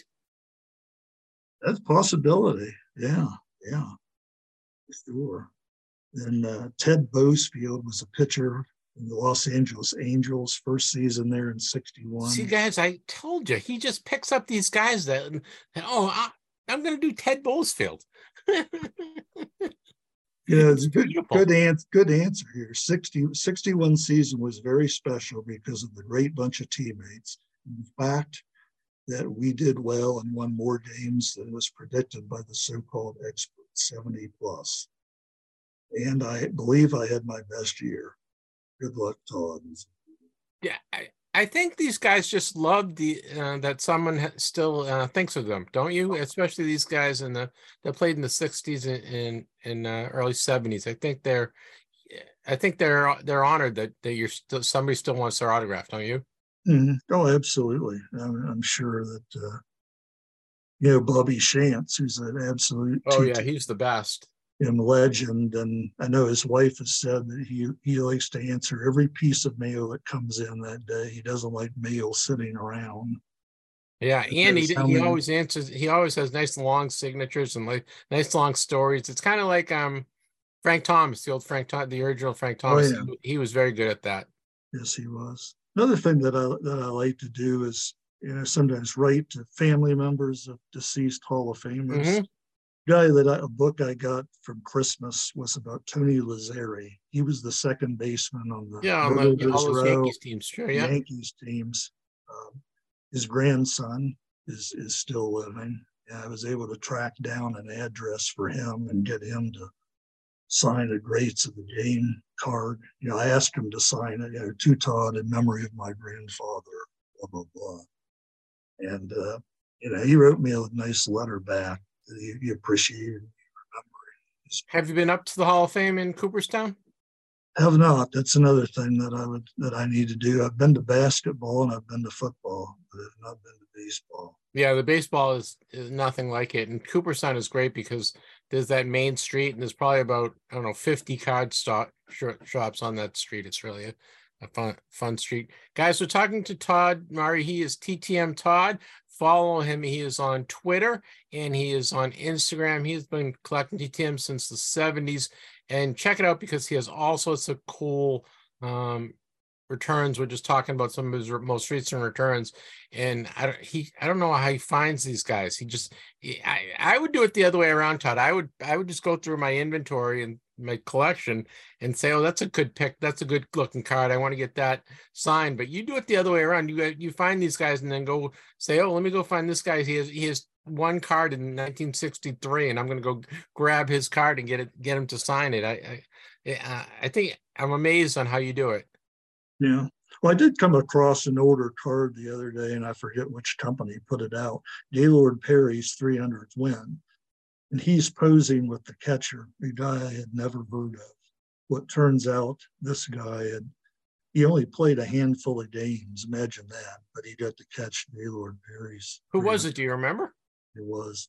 I don't remember his name right now. Of course, I immediately thought, hey, I got to get that, get a card out to this guy. Sadly, he died in '94 Oh, that's too bad. that's not possible. But I, I wish I had thought of that years ago. It's it's stuff like that that catch it catches my attention. Yeah, are you a history guy? Do you, do you enjoy history? Yeah, yeah, absolutely. So I think I think it's fun, and I you know I I know you like you got Seattle uh, Pilot cards and Kansas City A's and all these other Mhm. teams, and uh, I I think you do a great job keeping uh, these guys in the limelight, even if it's only for you know a, a brief moment of answering your letter. Uh, guys, check him out. TTM Todd. He is on Instagram and on Twitter. His name's Todd Murray. He is from West Virginia. So uh, we got two back-to-back West West Virginia rights. Is that what you guys are? West Virginia, right? We'll take it. Yeah. West Virginia flavor. On the show. So you guys are well represented. Todd, I really appreciate your time and it was a, a pleasure meeting you. And, uh, you know, I love the passion that you have and, and, and I love following you. So, guys, follow Todd on Instagram and on Twitter. Uh, and thank you for your time, my friend. Appreciate it, Jeff. It's, uh, yeah, I've been following your podcast almost since the day you started it. And, uh, love love it on listen to it on my walks and uh, i appreciate what you what you do for the hobby. Well thank you for listening. We have fun and I'm, you you have so much you i can tell you have fun doing it because you have such a passion for it. So uh, keep it up okay my friend? Thanks jeff. Take care. Okay thank you todd. Buying and selling sports cards has never been easier thanks to the free CollX app. With a million collectors on the app you can find just about anything. Build your PC, sell off your cards for top dollar, trade up to get your grail card. Are you new to the app? Don't worry about it. There's an option to check out with credit card, generate shipping and tracking, and use promo credits towards deals. Download CollX, that's Collect C O L L X for free on the App Store or Google Play. Well, Drew, I know you follow TTM Todd on Twitter, and he's he's a he's a great TTMer, isn't he? Yeah, absolutely nice nice to we love to have uh talk to people passionate about uh, anything collecting. So if you'd like to be in on featured in collectors corner send us an email to ttmcast at yahoo.com and we'll get you in. All right drew that wraps up collectors corner. Next up is more from Les. And now it's time for more from Les with hobby legend Les Wolff the Certified Collectibles Group is playing to win. CGC Trading Cards and CSG are combining into CGC Cards, solidifying its position as one of the world's largest and most prominent card grading services. With the merger, collectors get a number of upgrades, including the option to submit without a paid membership, a Gem Mint 10 grading scale, a sleek new label, a simplified submission process, and prices you are going to love. Grade all your cards with CGC Cards and visit cgccards.com today. Drew, we talked to Les. I don't know what three, three, three to four times a, uh, a month, right? Yeah. We talked to him about what's going on in the hobby, what things that things that are going on in sports. Uh, and Les was at the national. He's been at uh, like 40 nationals. So I thought it was a good idea to review uh, the national with Les and, and talk about um, plans to the national for next year in Cleveland with a new promoter. And uh, we got Les's opinion on, on that and a whole lot more. So please enjoy my interview with hobby professional, hobby veteran Les Wolff. All right, guys, it's time for more from Les. I'm talking, of course, about Les Wolff from Les Wolff Sports LLC. Make sure you check out this month's Sports Collectors Digest. There's a little article on Les by yours truly. Make sure you read that. He was a, I'm sure he had millions of people asking for his autograph at the National. Uh, what do you think, Les? Are you a superstar now? Um, I'm still Les Wolff. Uh, no one has autograph. They were smart enough not to, so give them credit there you're you're in high demand, my friend. You get people wanting to interview you. You got you're you're a uh, you're on the back of a t-shirt. You're all over the place. Knows I'm on the back, you know, towards the bottom, towards the bottom yeah. half.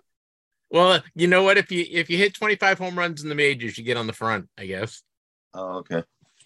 I won't hold my breath on that one. Well, you're back from Chicago. We're both back from Chicago, and uh, no worse for wear, I guess. I'm tired. I don't know. But how about you? yeah, um, I, the show is a grueling show. Very cool. It was fun. Uh, it was big. It was, you know, the the the the amount of um, booths there. That it was big. There was over six hundred thousand square feet, I believe, and uh, it was. I don't remember it being that much many exhibitors. Is it? Is that True. No, that, that that's mo- we had all we had that whole new room of dealers and collectors that were never there before. Yeah, it was it was really big. Do you think that as a as a dealer, do you think that hurt you because having so many more deal, dealers in the room? I actually think that they should go back to having card or autograph dealers. There's just too much corporate in there. You want to have a corporate show, have a corporate show, but not don't mix it in with the the national. You know, yeah, it's almost kind of like the the Mint Collective was was supposed to be the corporate show, right? And this was the national yeah. is for the is for the collector. But I mean, as you know, it's nice to to see all these guys, but it was you know the good or bad, it was the the the you know Topps and you know Fanatics Topps and Panini and um, you know Beckett and some of these other guys. It was hard to even get into their booths because they had so much stuff going on, and no, just get just to get into the booth from from my standpoint was kind of difficult. That is true, my friend. Well, how did you do? Did you have any surprises uh, at the national? Did you see anyone you hadn't seen in a while? Did you um, move a, something that you didn't think you you had you've had trouble moving? You know, what was your overall take on the national? I thought the national was very good. I thought there was a lot of a lot of new people I saw, a lot of old people. I did find an interesting uh, thing uh, that happened a couple of times. Is people came by, got the best price for me, said they'll come back, and they never came back.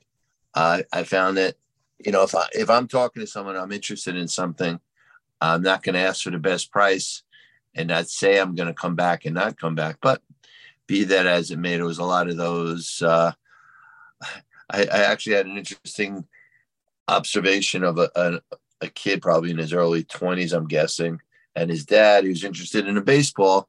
I reduced it significantly, and the father said, "Let's you know, let's do it." And his son says, "You son wanted another five dollars off." And at that point, I just said to myself, you know, I'm not going down another five bucks. You know. Uh, yeah, it's just on the principle of the thing, right?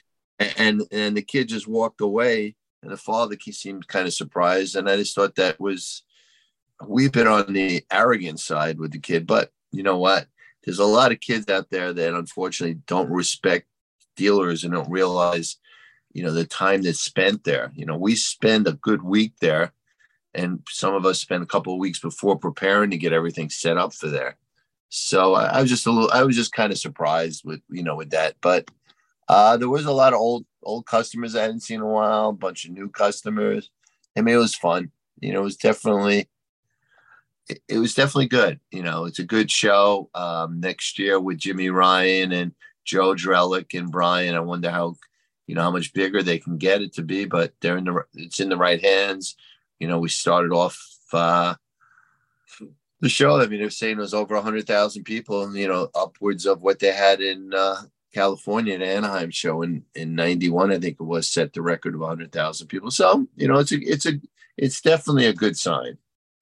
Yeah, I mean, as a uh, as collector, you know, roaming the aisles, I got lost a lot of times. You know, I was like, "Where the hell am I? How do I?"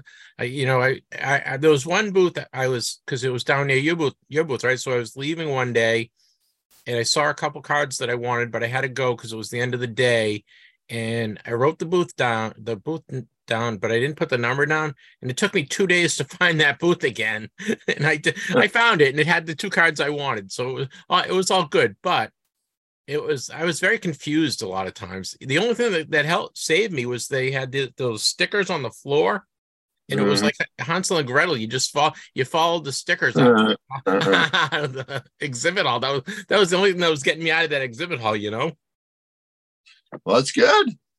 It was good. I th- I thought it was there was a lot of stuff. It was fun. Uh, you know, Clemente and I got together and went through the dollar uh, hockey autographs and had fun doing that. And um, it was, you know, I did, I went, I, I did a lot of dollar and two dollar and, and five dollar boxes, and uh, got a, got a lot of, um, you know, Boston based guys, which was fun.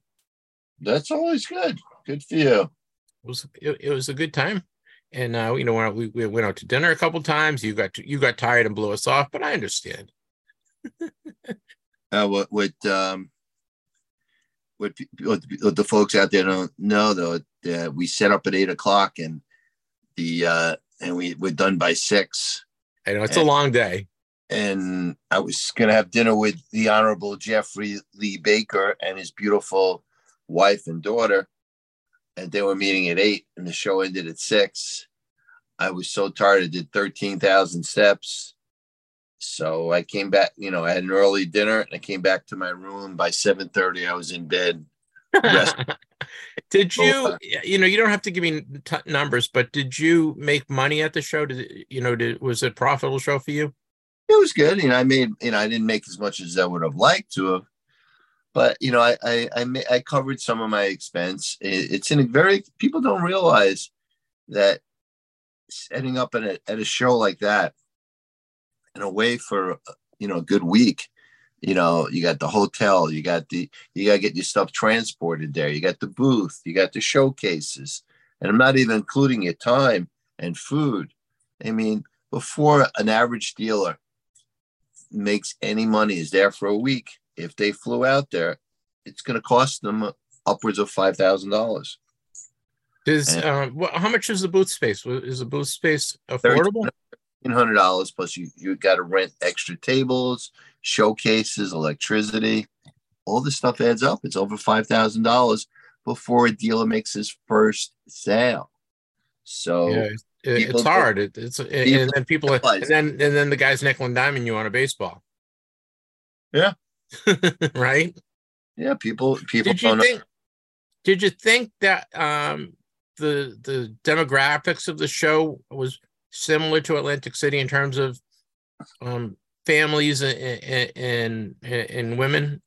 Or do you think it, it's skewed a little more towards guys? I actually thought this year we had a lot more uh, wives and girlfriends and women walking around, and there was some kids. Not as many as I remember in Atlantic City, but I, I, I kind of I like uh, Chicago. I think that's a good venue. I think the next year is Cleveland, and then probably back to Atlantic City, and then maybe Chi- Chicago again. I don't know what the you know I don't I forget what the, the order is. no i think it's going to go it's going to cleveland then they're going back to chicago and then 2025 i think is what you're what we were looking at and you think atlantic city's going to get it Yeah, I don't. I I hope we don't go to Atlanta. Even though Atlanta's a beautiful town and everything, but the problem with Atlanta, uh, last time we were there, there were people in the bathroom asking for money. You know, and you know it was kind of sad. And they told us not to walk past our hotel, which is a half a block away, because the area wasn't a good area. So interesting yeah, Um, you know, my my daughter went to school at Emory, so it was you know Atlanta's always been kind of safe from us. We don't see we don't see that because that's up near Buckhead and CDC. she went to Anne Marie. Yeah, Emory, Emory Call Emory University, Oh, Emory. Emory. It That's must my- be Boston accent. That's my Boston accent coming through. Yeah. So I, I saw it. I, I was reading, I think on Sports Collectors Di- Daily, that Atlantic City has offered every dealer a thousand dollars towards their booth. Is that true? I heard that, but I didn't get offered anything. Okay. I didn't see any. Show me the money. I didn't see it. Would that sway would that sway you one way or the other? Um, the thing I like about Atlantic City is I save on plane fare and I save Right. on You can drive you can drive down I and, drive there and, and I save on um, having to pay someone to, to drop my stuff off to, to transport my stuff. right. But other than that, I mean, I you know you we went we did Atlantic City last year, and I think the the facility is fine. I know they had problems with the uh, internet and, and some other problems. I mean, But- this year this year it was so hot, the- right? For two the Yep. first two days in in Chicago, it was like in a, a sweat box with shits and all over the place. it was pretty hot. They cut down on the air condition. In Atlantic City, excuse me. They uh they did try charging for the internet, so that kind of hurt sales. I think that was just ridiculous and cheap by uh by the, whoever owns the Atlantic City uh, Convention Center.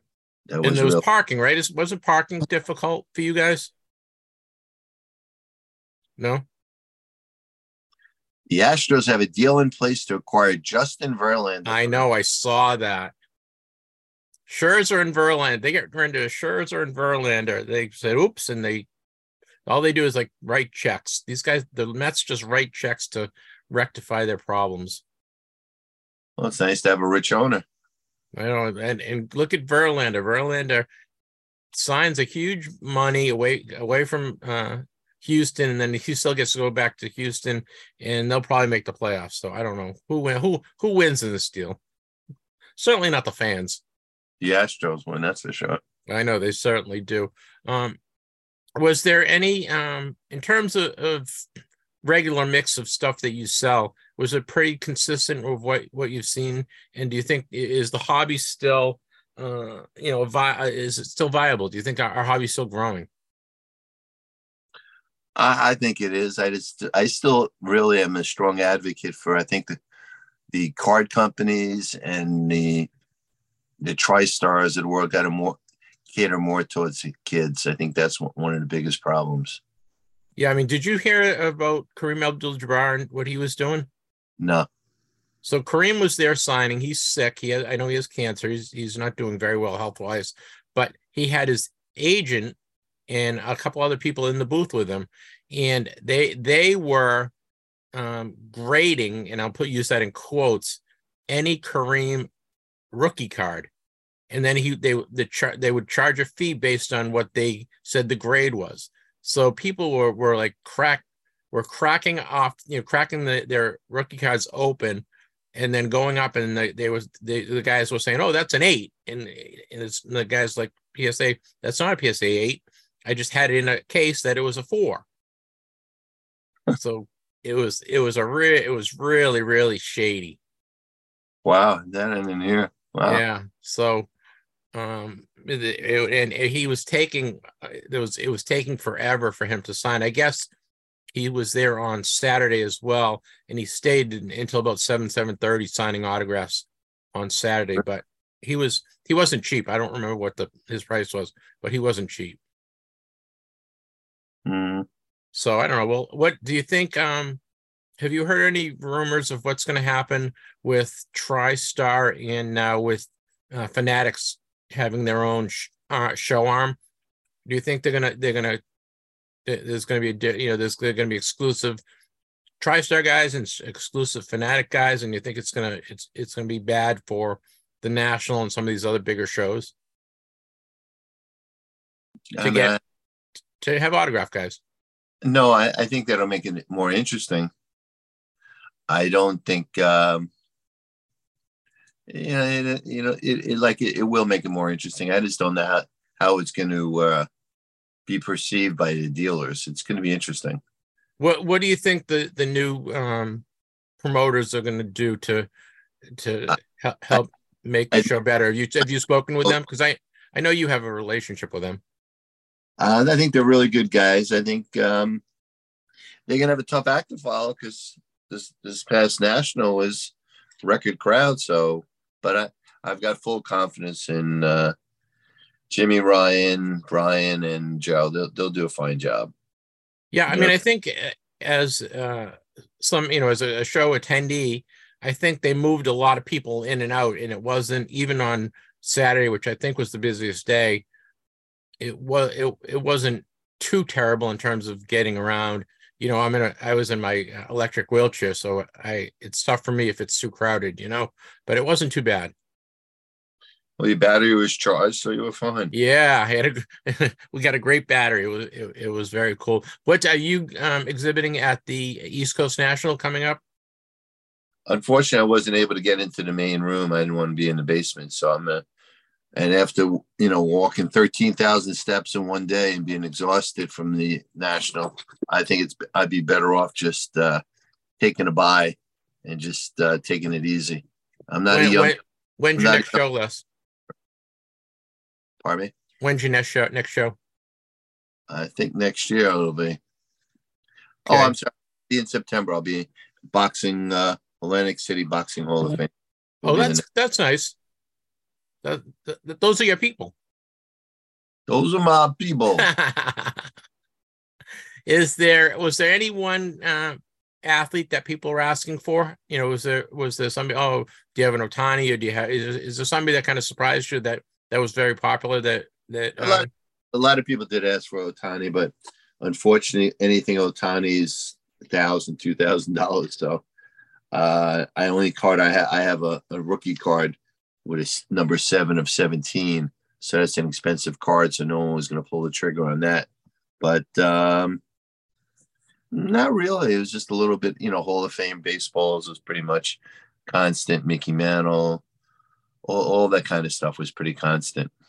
Uh, were people looking for any? Street was Chicago Cubs or, or uh, White Sox being in Chicago? Was there there any? Uh... Just a little Ernie Banks and Billy Williams. Yeah, yeah. Well, it, Ernie Banks is pretty affordable, though, correct? Mm-hmm. And you know, there was a bunch of people that have, you know, that also wanted to have the uh, the Jeff Baker autograph. we had, he had a few of those hanging around. I'm sure. Pardon me.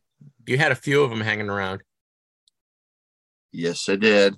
Well, you know, it was nice to um, see a lot of listeners, and I hope some of the listeners stop by and, and, and introduced themselves and said hello to you because I, especially Saturday, I probably had I don't know thirty or forty listeners uh, talk. You know, say hey, you get you guys do great on the show, and hopefully hopefully they came by and and, and talk to you. No, no, I mean, unfortunately, you know, the 30 or 40 of our whole audience, they didn't come by to tell me. So, uh, you know, they probably we have a few by, more listeners than that, Les. They, they, you know, they came by to see you because you're the handsome debonair guy. I'm just like the the old timer.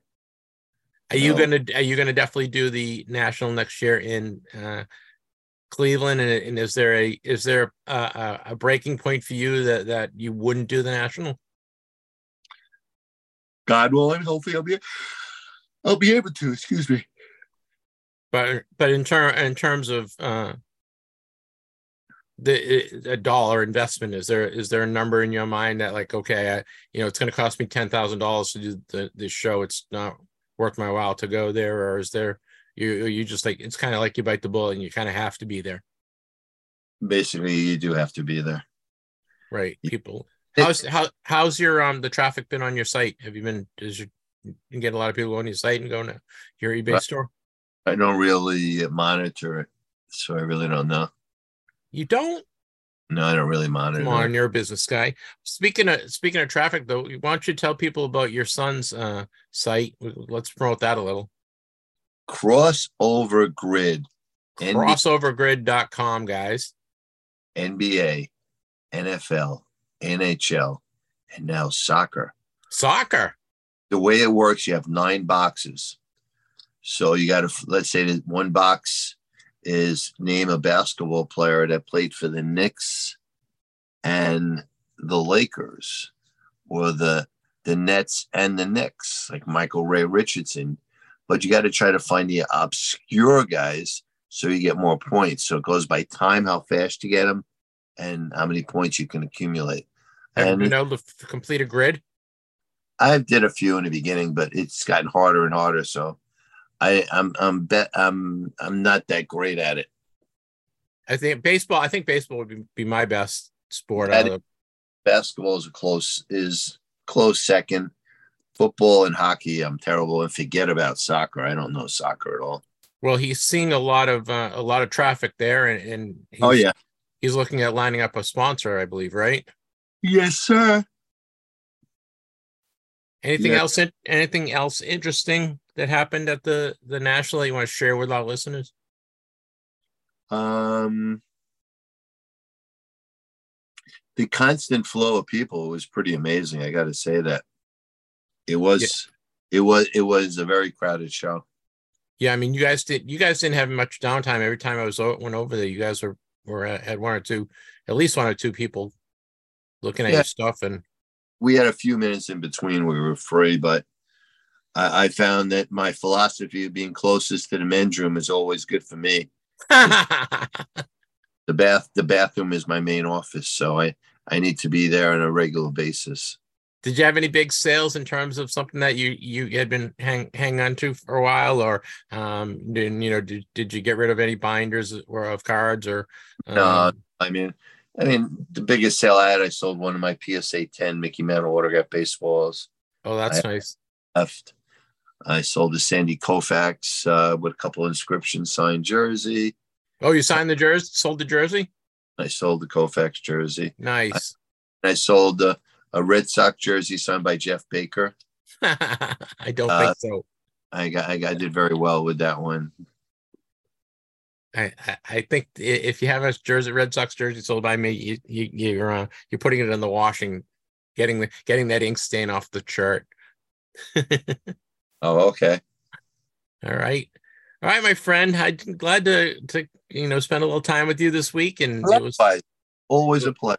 it was fun. Uh, it was fun going to Chicago. Uh, I don't think I, we're going next year. I think we're gonna go. I think we're gonna pass, and we're going to the Major League Baseball All Star game in Arlington instead.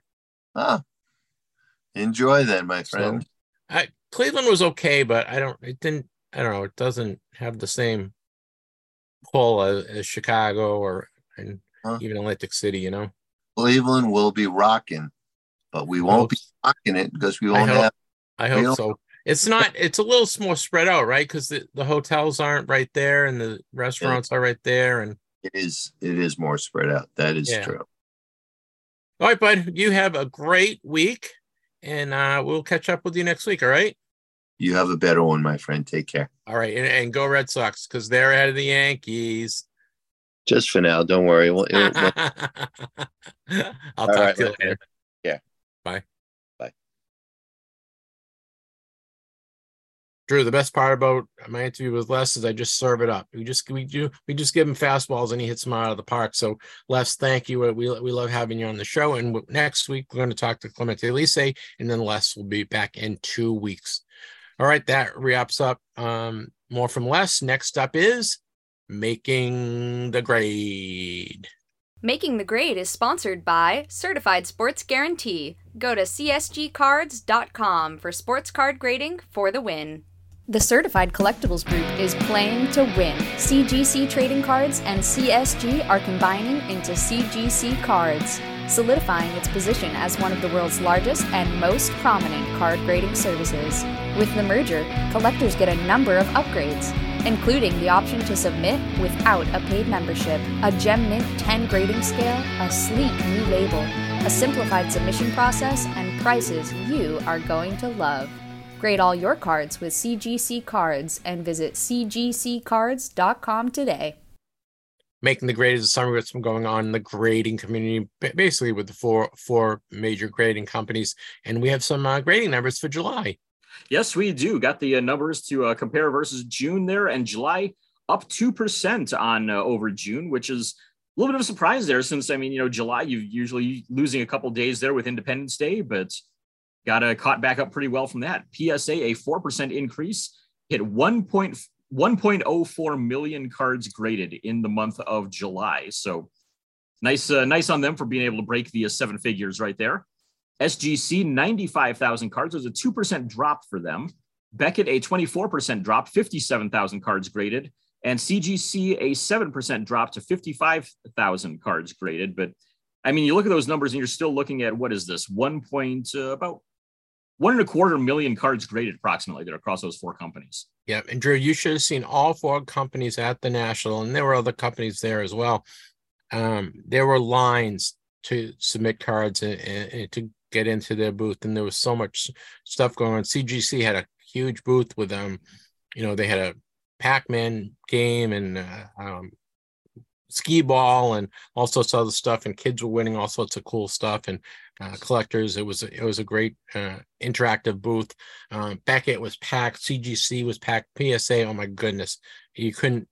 P, uh, PSA was just wall to wall. So you know the great. It's it's great for the hobby that uh, these grading companies are all doing well, and, and I love to see. Um, love to see the, the interaction between the collectors and, and the grading companies you know Yeah, absolutely. I mean, they've been doing stuff at the shows there since I've started attending nationals, or not long after I started attending them. It's just amazing to see how much that has just completely just blown up like it has. all right well that wraps up making the grade next up we're going to do a little big three who's the big three this week Yes. This week's Big Three is brought to you by GemRate.com. Whose cards are hot and whose cards are cold this week? Let's find out from our friends at GemRate.com. The big three is exclusive uh, statistics that I we get from GemRate, GemRate.com. They follow all the uh, four grading companies, and that's where we get the, the monthly grading and weekly grading numbers as well. And uh, we had the the three risers and, and three fallers for the week. The three risers for the week was uh, De La Cruz was up 66%. And uh, he, boy, he was the talk of the national. He, a lot of people were looking for his cards. Uh, Mickey Mantle was up 47%, and Michael Jordan was up 34%. And I'm guessing Mantle and Jordan were up because of the national, you know. Um, his Jordan's 1986 Fleer card was up 255% over uh, the previous week. So I think a lot of people were getting ready for the national, and it was nice to, it's good to see a couple of um, big names and, and, a future big name right up there on the big three. Uh, Drew, who were the fallers? Biggest followers this week, a few guys that we saw as risers fairly recently. So those two may go hand in hand, but uh, Julio Rodriguez, Corbin Carroll, and Bobby Witt, all taking drops of about a third, 33% for Rodriguez, 34% each on Corbin Carroll and Bobby Witt. So maybe a little bit of cooling of their stuff, maybe just a little bit of uh, All Star Week hype there that uh, boosted them up there before. But yeah, I mean, we saw them all jump, we saw them all fall. So uh, yeah, just kind of coming back to earth, I guess, a little bit. Very cool. Thank you, Drew. That was the big three, the big three from our friends at gemrate.com. Um, check out gemrate.com, follow them on social media. They uh, post all sorts of news regards news and statistics regarding the four leading uh, grading companies. And as we said, uh, the grading companies uh, have become very prevalent in our our hobby, and uh, you know the the statistics kind of fall with with how the hobby is doing, right, Drew? When when yes uh, the hobby's doing well, the grading companies are up, and when the hobby uh, uh kind of has a hiccup for one reason or other, we see that in the grading statistics. So make sure you you, you follow that, and we want to thank our friends at GemRate for providing the exclusive uh, statistics for the big three. All right, Drew, time for TTM Cast stamp of approval. Yes. I bet you're wondering who earned this week's TTM Cast stamp of approval. Drew, why don't you take yours first and then I'll do okay. mine, okay? All right, yeah. So my stamp of approval for this week goes to the African nations at the Women's World Cup. So this year, the Women's World Cup expanded their uh, playing field from they've gone over the last couple decades from 16 teams up to 24 teams and now 32 teams this year. So you have eight more teams that are getting in this year over the uh, 2019 uh, World Cup and the African nations uh, have gotten in a little bit more because of that, and they really took advantage of it this year. Out of those 30, out of the 16 teams that advanced, Morocco, South Africa, and Nigeria all were able to make it out of the first round. They're moving into the round of 16. And even Zambia, the only African nation that didn't move on, even had a, a win in there. So it's great to see anytime you see a developing nation doing well on international competition. I'm always a fan of that. I mean, I like seeing the Americans do well, obviously, and uh, if Finland ever gets into anything like this, which they typically don't in soccer, I'm usually cheering for them as well. But anytime you can see, you know, kind of developing nations, up and coming teams that do well, I think that's nothing but good for the sport right there. So to see uh, Morocco and South Africa and Nigeria all moving on, that's really cool to see right there. So my stamp approval for the week goes to the African nations at the Women's World Cup. Yeah, you know what? Remember when Cameroon uh, a couple years ago at the World Cup, they did uh, at the Men's World Cup, they yeah. had a a fabulous World Cup, and it's nice to see the developing nations, so to speak, have a have a shot at um, you know success in the World Cup because that means that means money for for the those nations, and it you know I think it you know it boosts the national pride as well, right? It's absolutely. And I mean, it also helps to get uh, players from those countries recognized in like the top European leagues as well, which I mean, you look at like Ivory Coast and Ghana, and there have been a lot of players that have come out of those two nations that have played up in Europe as well. And I think a lot of that comes from, you know, you have a good showing at the World Cup there. You're going to have more teams taking a look at your guys saying, hey, maybe we're missing out here. And they might find some even uh, deeper gems than just the top guys there as well. Yeah. And you know what? The, the Women's World Cup for me has been a little disappointing. I know, you know, you know, for Team USA hasn't played that great, right? Mm-hmm and it'll be interesting to see um you know if, if they can they can rebound back because um, the matches I don't think have been as compelling as the men's matches but uh you you've I think you've gotten more out of the women's world cup than I have. There's been the good things there have been a, a few more upsets in uh, the women's side than there have been in the men's side in the past years but even on the men's side there have been a few here the last couple of years I can think of but uh I mean, you look at this, you're like South Africa advancing over Italy. I mean, Italy is typically a soccer powerhouse, maybe not so much on the women's side as on the men's side, but they've just encountered some bad luck lately. I mean, the men's side completely missed qualifying the last two World Cups. The women's side looks like they're all about to advance, and then suddenly South Africa scores a goal in the second minute of extra time, and it's like, whoa, there's the shot heard around the world on yep. that one. But Yeah, I mean it's been it's been interesting to watch when you get uh, the upsets going on there. Unfortunately, though, you also get these you know five to nothing games that are of like of just you know especially like the first week there. I saw a couple of like you know five nothing, six nothing. It's like oh god, this is this isn't going to be that great, but there definitely is a definite stratification there of like your elite women's teams versus kind of the also rans out there, and so unfortunately, you're going to get a couple cannon fodder teams out there. You look at like I mean Vietnam God bless them. I mean, they go out there and they lose three nothing to the U.S. They hang in pretty well against Portugal, and then they get absolutely shelled seven nothing by Netherlands. It's like, hey, you you qualified, so there's that at least. But yeah, it's uh, that's yeah, you're definitely going to see the uh, there's definitely the uh, the feast or famine teams out there a bit, but that's I mean that's tends to be the way it always is on the national on the international levels. I mean, you look at even the hockey world you've got your big five there of you know Canada, the U.S., Russia, the Czechs, the Finns, the Swedes. So big six, I guess there, and nobody else really no seems to have much of a chance. shot, but they right? still end up Japan and all qualifying, you know, other- 16 teams to the Olympics. So you're going to get 10 cannon fodder teams out there basically. So, I mean, yeah, it's. uh I mean. The more the more teams get in there, I think the better it's going to be for developing them and developing good teams out of those countries, and just kind of hopefully hopefully being able to kind of even things out a little bit there. I mean, you just look at Team USA, like you said there, they have not showed up very well this year. And now you have to ask though, is that an indictment against Team USA or does it just show the world is kind of starting to catch up to them a bit? And I think this game that's going to be coming up uh, late tonight, early tomorrow morning of the US and Sweden, you've got the number one team in the world against the number three team in the world. And I think whoever wins that game might go on to win it all.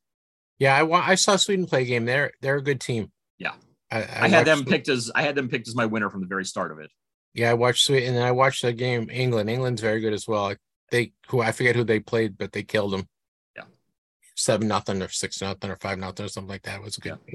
But I haven't watched as many games as you, but um, you know, it, it- you forget that it's in it's in New Zealand and in Australia, and it's winter there, and all the guy, everyone that's in this crowd is all bu- bundled up and in their winter winter clothes, and you're like, well, why is it? You know, you're sitting there in 103 heat. right. And I'm seeing these players wearing like you know full length Under Armour. I'm like, what the hell? Oh, right, right. Yeah. they're they're It's they're cold there. off. It's yeah, it's cold there, and the time I think um the timing, you know, the games are at what one and two in the morning, so it's it's yeah. Having to having to catch a lot of replays over here to catch most of the games. yeah. If it's not one of the uh, early games there, which makes it you know an early early 11 p.m. start here, then it's like yeah, it's um uh, well.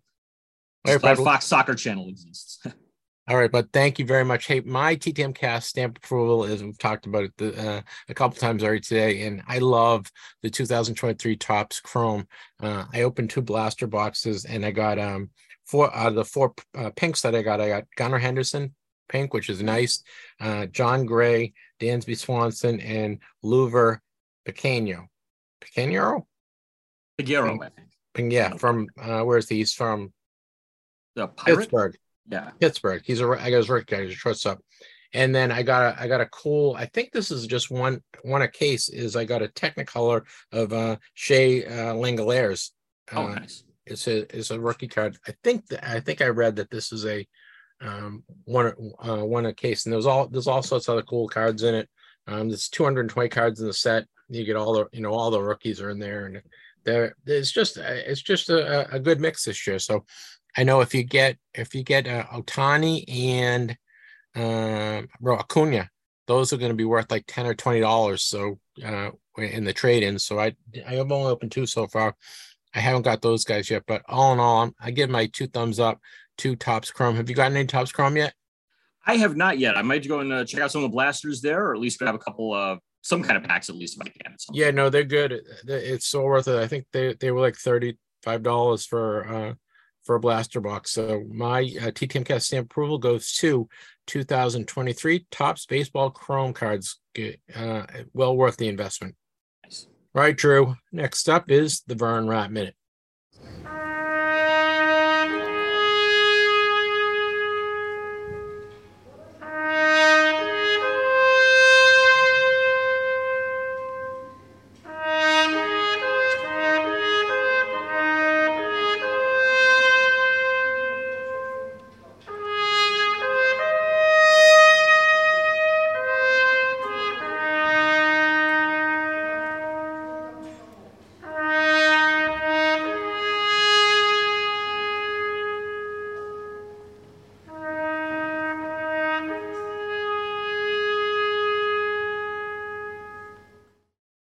Well, the Vern Rapp Minute is dedicated to Mr. Vern Rapp, uh, and we do this as a service to our fellow TTMers. Um, I sent out a TTM request to Mr. Rapp uh, prior to uh, after he had passed, and we uh, kind of covered people that had passed in the world of sports and celebrity. So you're not embarrassed by sending out a TTM request to someone who passed. And Drew, I did it. I did it again. Oh no! I sent out a request to Johnie Cooks, who was an inside linebacker Oh with yeah. the Colts. And I got a and I got a car. I got a memo message back. He has passed away. Yep. That was a fairly recent one too. That's uh yeah. Yeah, I miss. I don't know. I I just missed that one. It- I don't. It was. It did we have it in uh for the Vern Rapp minute? We did, but uh yeah, I mean, like I said, it was a fairly recent one. So I mean, if you're sitting there thinking, oh, I gotta write to this guy, write to this guy, write to this guy, write to this guy, it's, Yeah, that's gonna have taken over taking over the thoughts then. yeah. Uh, so I, I'm sorry. So guys, here's a list. Here's a, a list of guys that passed away this week. Uh, we lost Ben Wilson. Ben Wilson was a fullback. He was on the USC 1962 National Championship team. He played for the Rams and the Green Bay Packers from 1963 to 1968. He um, started in Super Bowl two, and interestingly enough, he lost a contact and he never went back in. Like he had midway through the game, he lost a contact and he never went back in. And I don't think that would happen nowadays. You know, they yeah, would just yeah. So. Ben Wilson was 84 years old. Mean, these days you'll probably have, you know, a couple extra pairs there in the locker rooms, maybe even on the sidelines, Yeah, just to get back in real quick. Uh, we lost George Wilson as well. He was a, uh basketball player from the went to the University of Cincinnati and went on to win an Olympic gold medal in the 1964 Olympics. Played seven years in the NBA with the Cincinnati Royals, the Chicago Bulls, the Seattle Supersonics, the Phoenix Suns, the Philadelphia 76ers, and the Boston Braves. So about Buffalo. a team per Buff- year. Bu- Buffalo yeah, Braves. Buffalo Braves. That's right. Buffalo Braves. But almost a team per year right there. And among all that, playing center for those teams. Uh, he was not a TTMer. He was 81 years old. we lost baseball player Larry Ray. Larry Ray was an outfielder in uh, the Houston Astros organization. He played in the Astros in 1982. He didn't play. He only played a few games. Uh, he got his first hit versus the LA Dodgers and Tom Niedenfuer. And it was a nice story that uh, when he got the hit. Um, T- Steve Garvey called for the ball and, and gave him the ball. So that, that was Nice. kind of cool. Uh, Larry Ray was, uh, he did not do any TTMs. Larry Ray was 65 years old. Uh, we lost uh, Daryl Ashbacher this uh, past week. He uh, played briefly in the NFL. He was a guard for the Eagles in 1959. But his uh, more his bigger claim to fame probably was that during that year he was the roommate of John Madden. And now somebody like that, I would love to know. Like, did you know by then that John Madden was going to be, become what he became there? I know like, how, Mr. how much fun would it have been having John Madden as your roommate? Right. Yeah. I mean, that would be amazing there. And it's like, did you know by that point that like this dude's going on to bigger things or anything? But Daryl Ashbacher was a TTM. He last signed in uh, 2022. He was 89 years old. We lost Wayne Maxner. Wayne was a left winger of the Boston Bruins in 1964 65. He played 62 games in the NHL. He scored eight goals and nine assists. Uh, he last TTM in 2014. Wayne Maxner was 80 years old. Uh, we lost Henry Logan. He was a guard in the ABA. Played with uh, Oakland in uh, 1968 and 69 and the Washington Caps in 1969 and 70. TTM'd up until about 2012 or so. Henry Logan was 77 years old. We lost Johnny Lujack, Johnny Lujack of Notre Dame fame, right? He played for uh, Notre Dame in the 40s during the war years. He was a quarterback. He played four seasons with the Chicago Bears from 48 to 51. And then I believe he went back to Notre Dame as a coach, right, Drew? I believe so. I believe so. I think so too. And, and Drew, uh, you got a little ti- little tidbit nugget of, of information about Johnny?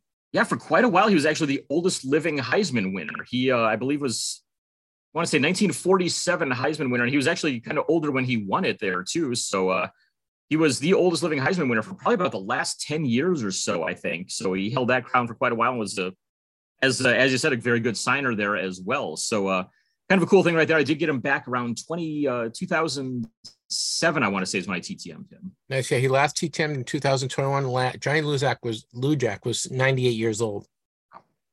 Uh, we lost to Joe Kowal this week. He played with the Buffalo Sabres in 1967 or 1976 and 1978.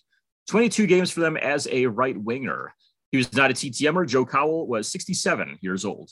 Right. And that one, that's for our friend uh, Dave Snyder, who yep. collects all the Buffalo Saber autographs. I'm I'm sure Dave has has 23 uh, autographs of this guy. Probably.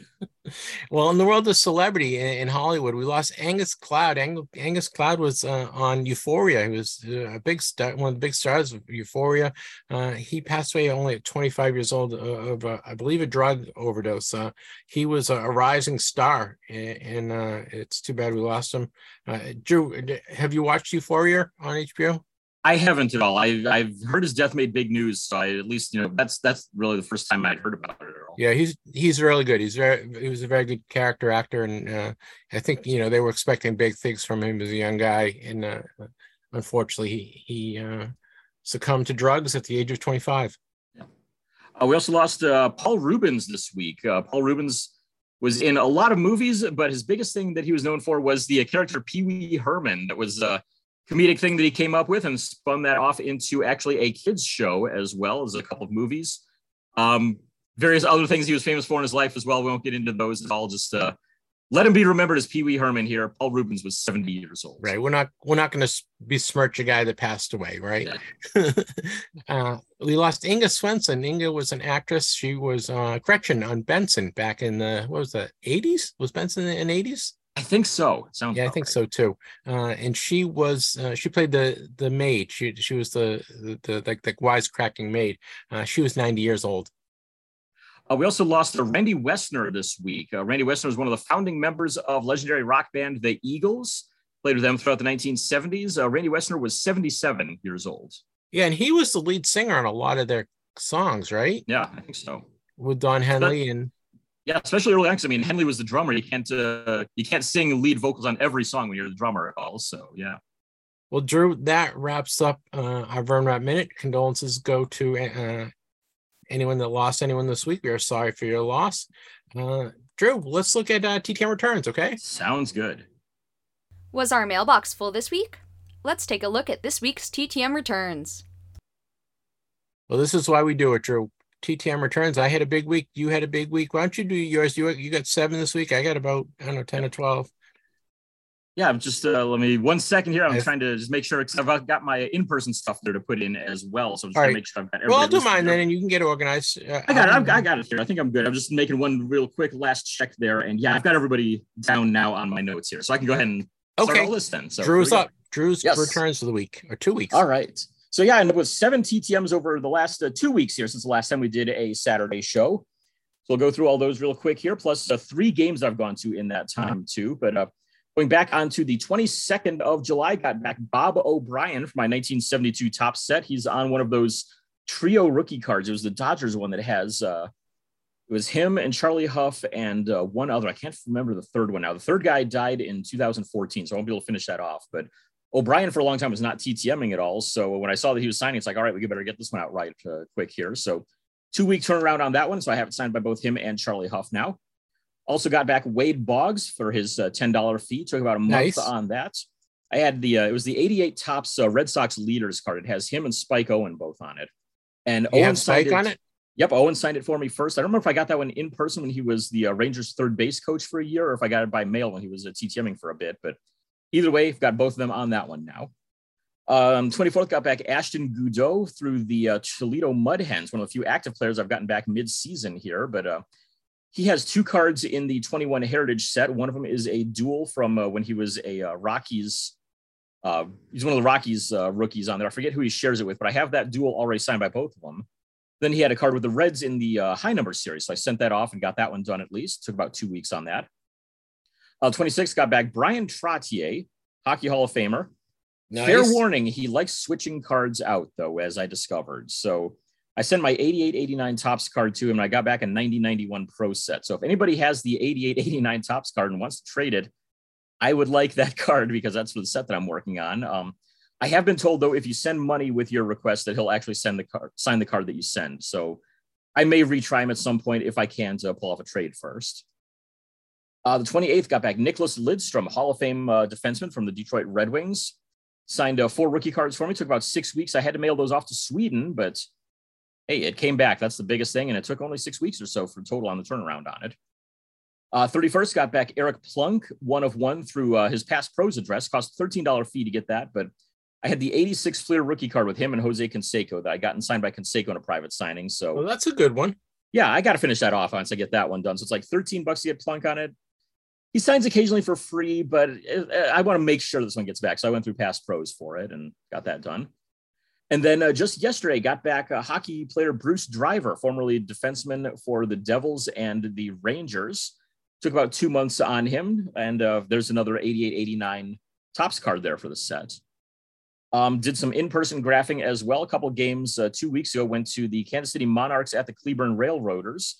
Kansas City is absolutely stacked with former major leaguers. Um, a couple of them didn't sign. I was hoping to get Patrick Weigel and Cody Deason and uh, Odubel Herrera, but uh, none of them even looked in our direction there when I was out there. So didn't get those guys. But I did at least get a uh, Chris Herrmann, who is a former catcher for the Diamondbacks. I think he was with the Twins before that. But right now, Chris Herrmann is top three in the American Association, all the Triple Crown stats. So he's having a nice year and hopefully might get some attention there from some affiliated teams here maybe next season. Uh, got Brian O'Grady, who formerly was with the Rays and the Padres on a few cards. Jacob Robson, who's a former Tiger on a card. Micker Adolfo, who I don't think made it to the majors, but he was in the uh, 2021 Heritage Minors set. So got him knocked out on that one. Just a heads up for anybody who's considering uh, going to a Kansas City Monarchs game and trying to get him. His name looks like it's spelled, it looks like Micker, M I C K E R, but it is definitely pronounced Miker, and he will correct you on that. So uh, don't make the mistake I did. And uh, yeah, it's Micker Adolfo for his name. Drew, did we got, have a 2023 um, Heritage Minor Leagues this year? Uh, it'll come out later because I know the last couple of years it's come out after the minor league season has ended. Okay. So yeah, 2023 is probably still on its way yet. Uh, got Brandon Finnegan, a former pitcher for the Royals and the Reds. He was great. He's a local kid to uh, North Texas there, so he had family around and was hanging out talking to them. Uh, the next day, I went for uh, out to Frisco for San Antonio and uh, the and the Frisco Rough Riders managed to get Kevin Kopps and uh, Daniel Johnson from San Antonio, as well as their top prospect, Jackson Merrill, who is, I believe, the number nine prospect right now in Major League Baseball. I right, right now, I've got six out of the top 12 prospects on the uh, MLB top 100 list. So I'm kind of geeked Very about cool. that. And Merrill is one of the most recent additions to that. Over on Frisco's side, I was able to get a Luis Angel Acuna was the pregame signer, which was a, an absolute shock because I thought they're never going to put any big names up there. And then lo and behold, they did. And then what happens a week later, they trade him. So happy, to get, happy to get my last three cards knocked out by him there at least during that. Um, at the bullpen after the game, I was able to get Justin Slayton down there, and uh, down at the field level, got uh, Hever Bueno about a week before they released him. Uh, Chris Seise, who's a decent prospect as an infielder, and the Rangers' top prospect Evan Carter, who fin- that's the first time he signed for me all year, so happy to get him down there. And then yesterday went, went out in the 106 degree heat to go for the uh, Midland Rockhounds at the Rough Riders. And the you're, only reason I did you're dedicated, was, my friend. The only reason I did it was because I had to because JT Ginn had been finally moved off the injured list. He's in the 2021 Heritage uh, Minors set, and he was on the injured list all of last year. He was on the injured list their first trip in this year. So when I saw he got, I'm sitting there, I'm thinking, okay, if he doesn't get activated, I'm not going to bother. If he gets activated, I'm going to have to go for this. And he got activated. He started the game on Tuesday. It's like, well, I have to go to this now. So packed my stuff, braved the heat out there, went to the uh, batting cage first. I got Aaron Zavala on a card and got Evan Carter a second time on a card there. So I'm two for two on him over the last couple of weeks there. Not nice. sure how I'm striking this kind of luck. Uh, went inside and uh, went for the Rockhounds. Calvin Coker was the first one I saw. I called out to him twice and he didn't even look in my direction because he's he's an interesting one. He uh, last time when they were in, he told a collector, um, yeah, you have to be able to name what college I went to and then I'll sign for you.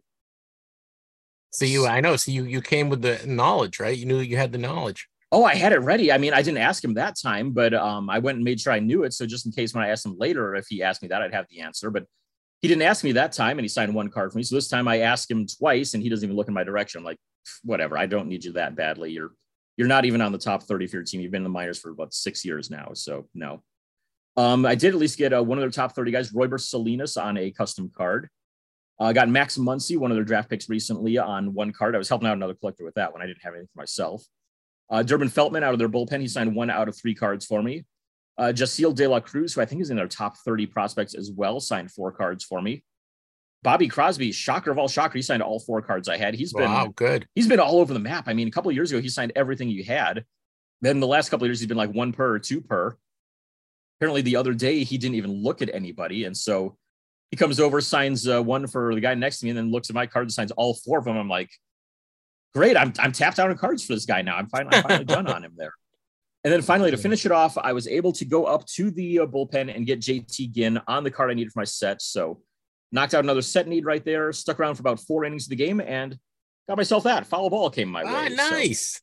yeah, it was. Uh, they were moving people out of the sections from the dugout on down just because it was right in the sun, and they're like, "Yeah, we don't need anyone, you know, dying of heat stroke here during the game." So we were sitting right at the top of section 120, right at the end of the dugout, and they're like, "You guys are fine. Shade's gonna be on you here pretty quick." So waited around there, and a foul ball gets hit that bounced right between a couple rows of seats, just perfect bounce. He couldn't have asked for any better of a landing spot because a foot either way, and it's probably going to either bounce over my head or hit off the chair and stay down there.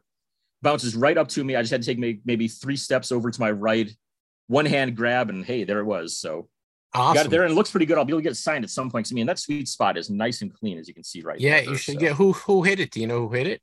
that I don't remember now. I mean, it was somebody from Midland, so unfortunately, I won't see them the rest of the year. But I'll get a. I'll. I mean, I'll probably find some random prospect that I have no cards for and get them on it or something. You'll get lighter if you can.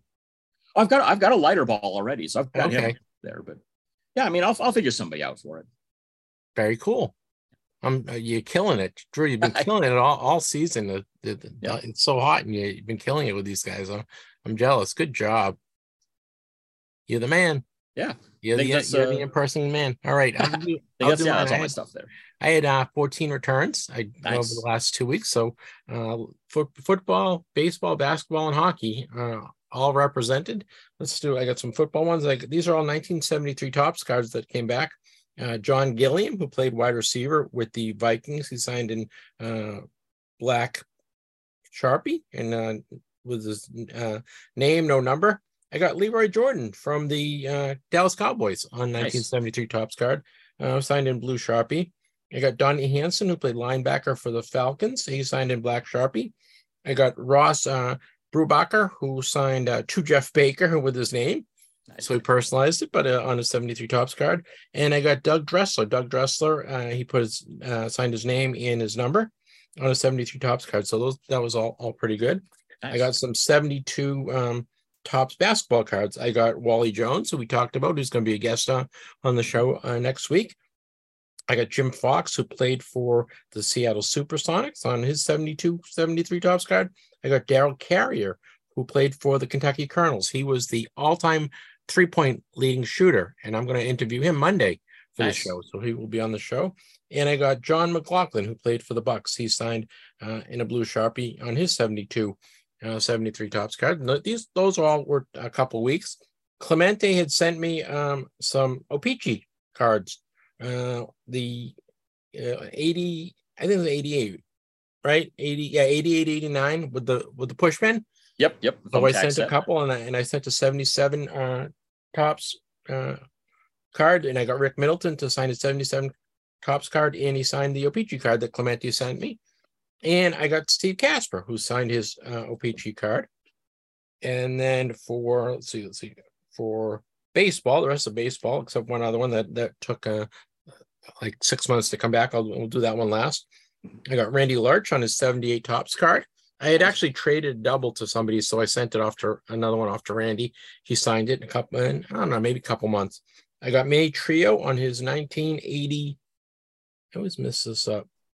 1981 uh, Coca Cola Topps card.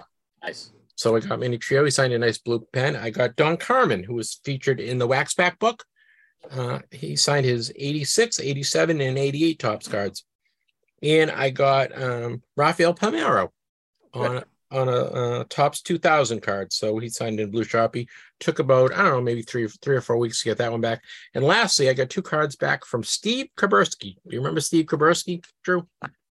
I don't. Don't. He was he he won uh, championships with the Boston Celtics in 1974 and 76. He signed his 1973 Topps card and his 1976 tall boy, and that took uh, I don't know six months, Okay. But it was it was cool. I, lo- I love getting the uh, old Celtics guys, and uh, I think I saw somewhere that he was signing, and he finally he he uh, finally got my cards back, and good good to bad. I actually purchased uh, both those cards at the national to replace the ones that I sent out because I didn't think they were coming back. Oh so wow. Now, so now I have two, I have doubles of those, but we'll, we'll we'll keep those in the collection. So all in all, pretty good. I have not sent out any um, TTM's this week, but I do have three or four TTM's that I got uh, uh, fodder that I got at the national. So I'm going to probably send those out there at the beginning of the week. Have you been? You got any more you've been sending out? No, I've gotten lazy here the last couple of weeks, but I've got a small pile that I need to send out and just enough stamps to do it. Um, I was going to ask you, Palmeiro, was he uh, charging a fee on that at all? Or No fee on that. Wow. Okay, then interesting. One card, and I sent it out, and it was a couple weeks. Only took like two or three weeks. Nice, nice. It was a pretty pretty quick turnaround. All right, well, Drew, that wraps up our returns. Like we had a we had a good uh, good week and a half, two weeks of returns. Very good. Yes, Uh, let's uh, put a bow on this and wrap it up. Okay. sounds good. All right. And this is how it ends. All right, wrapping it up.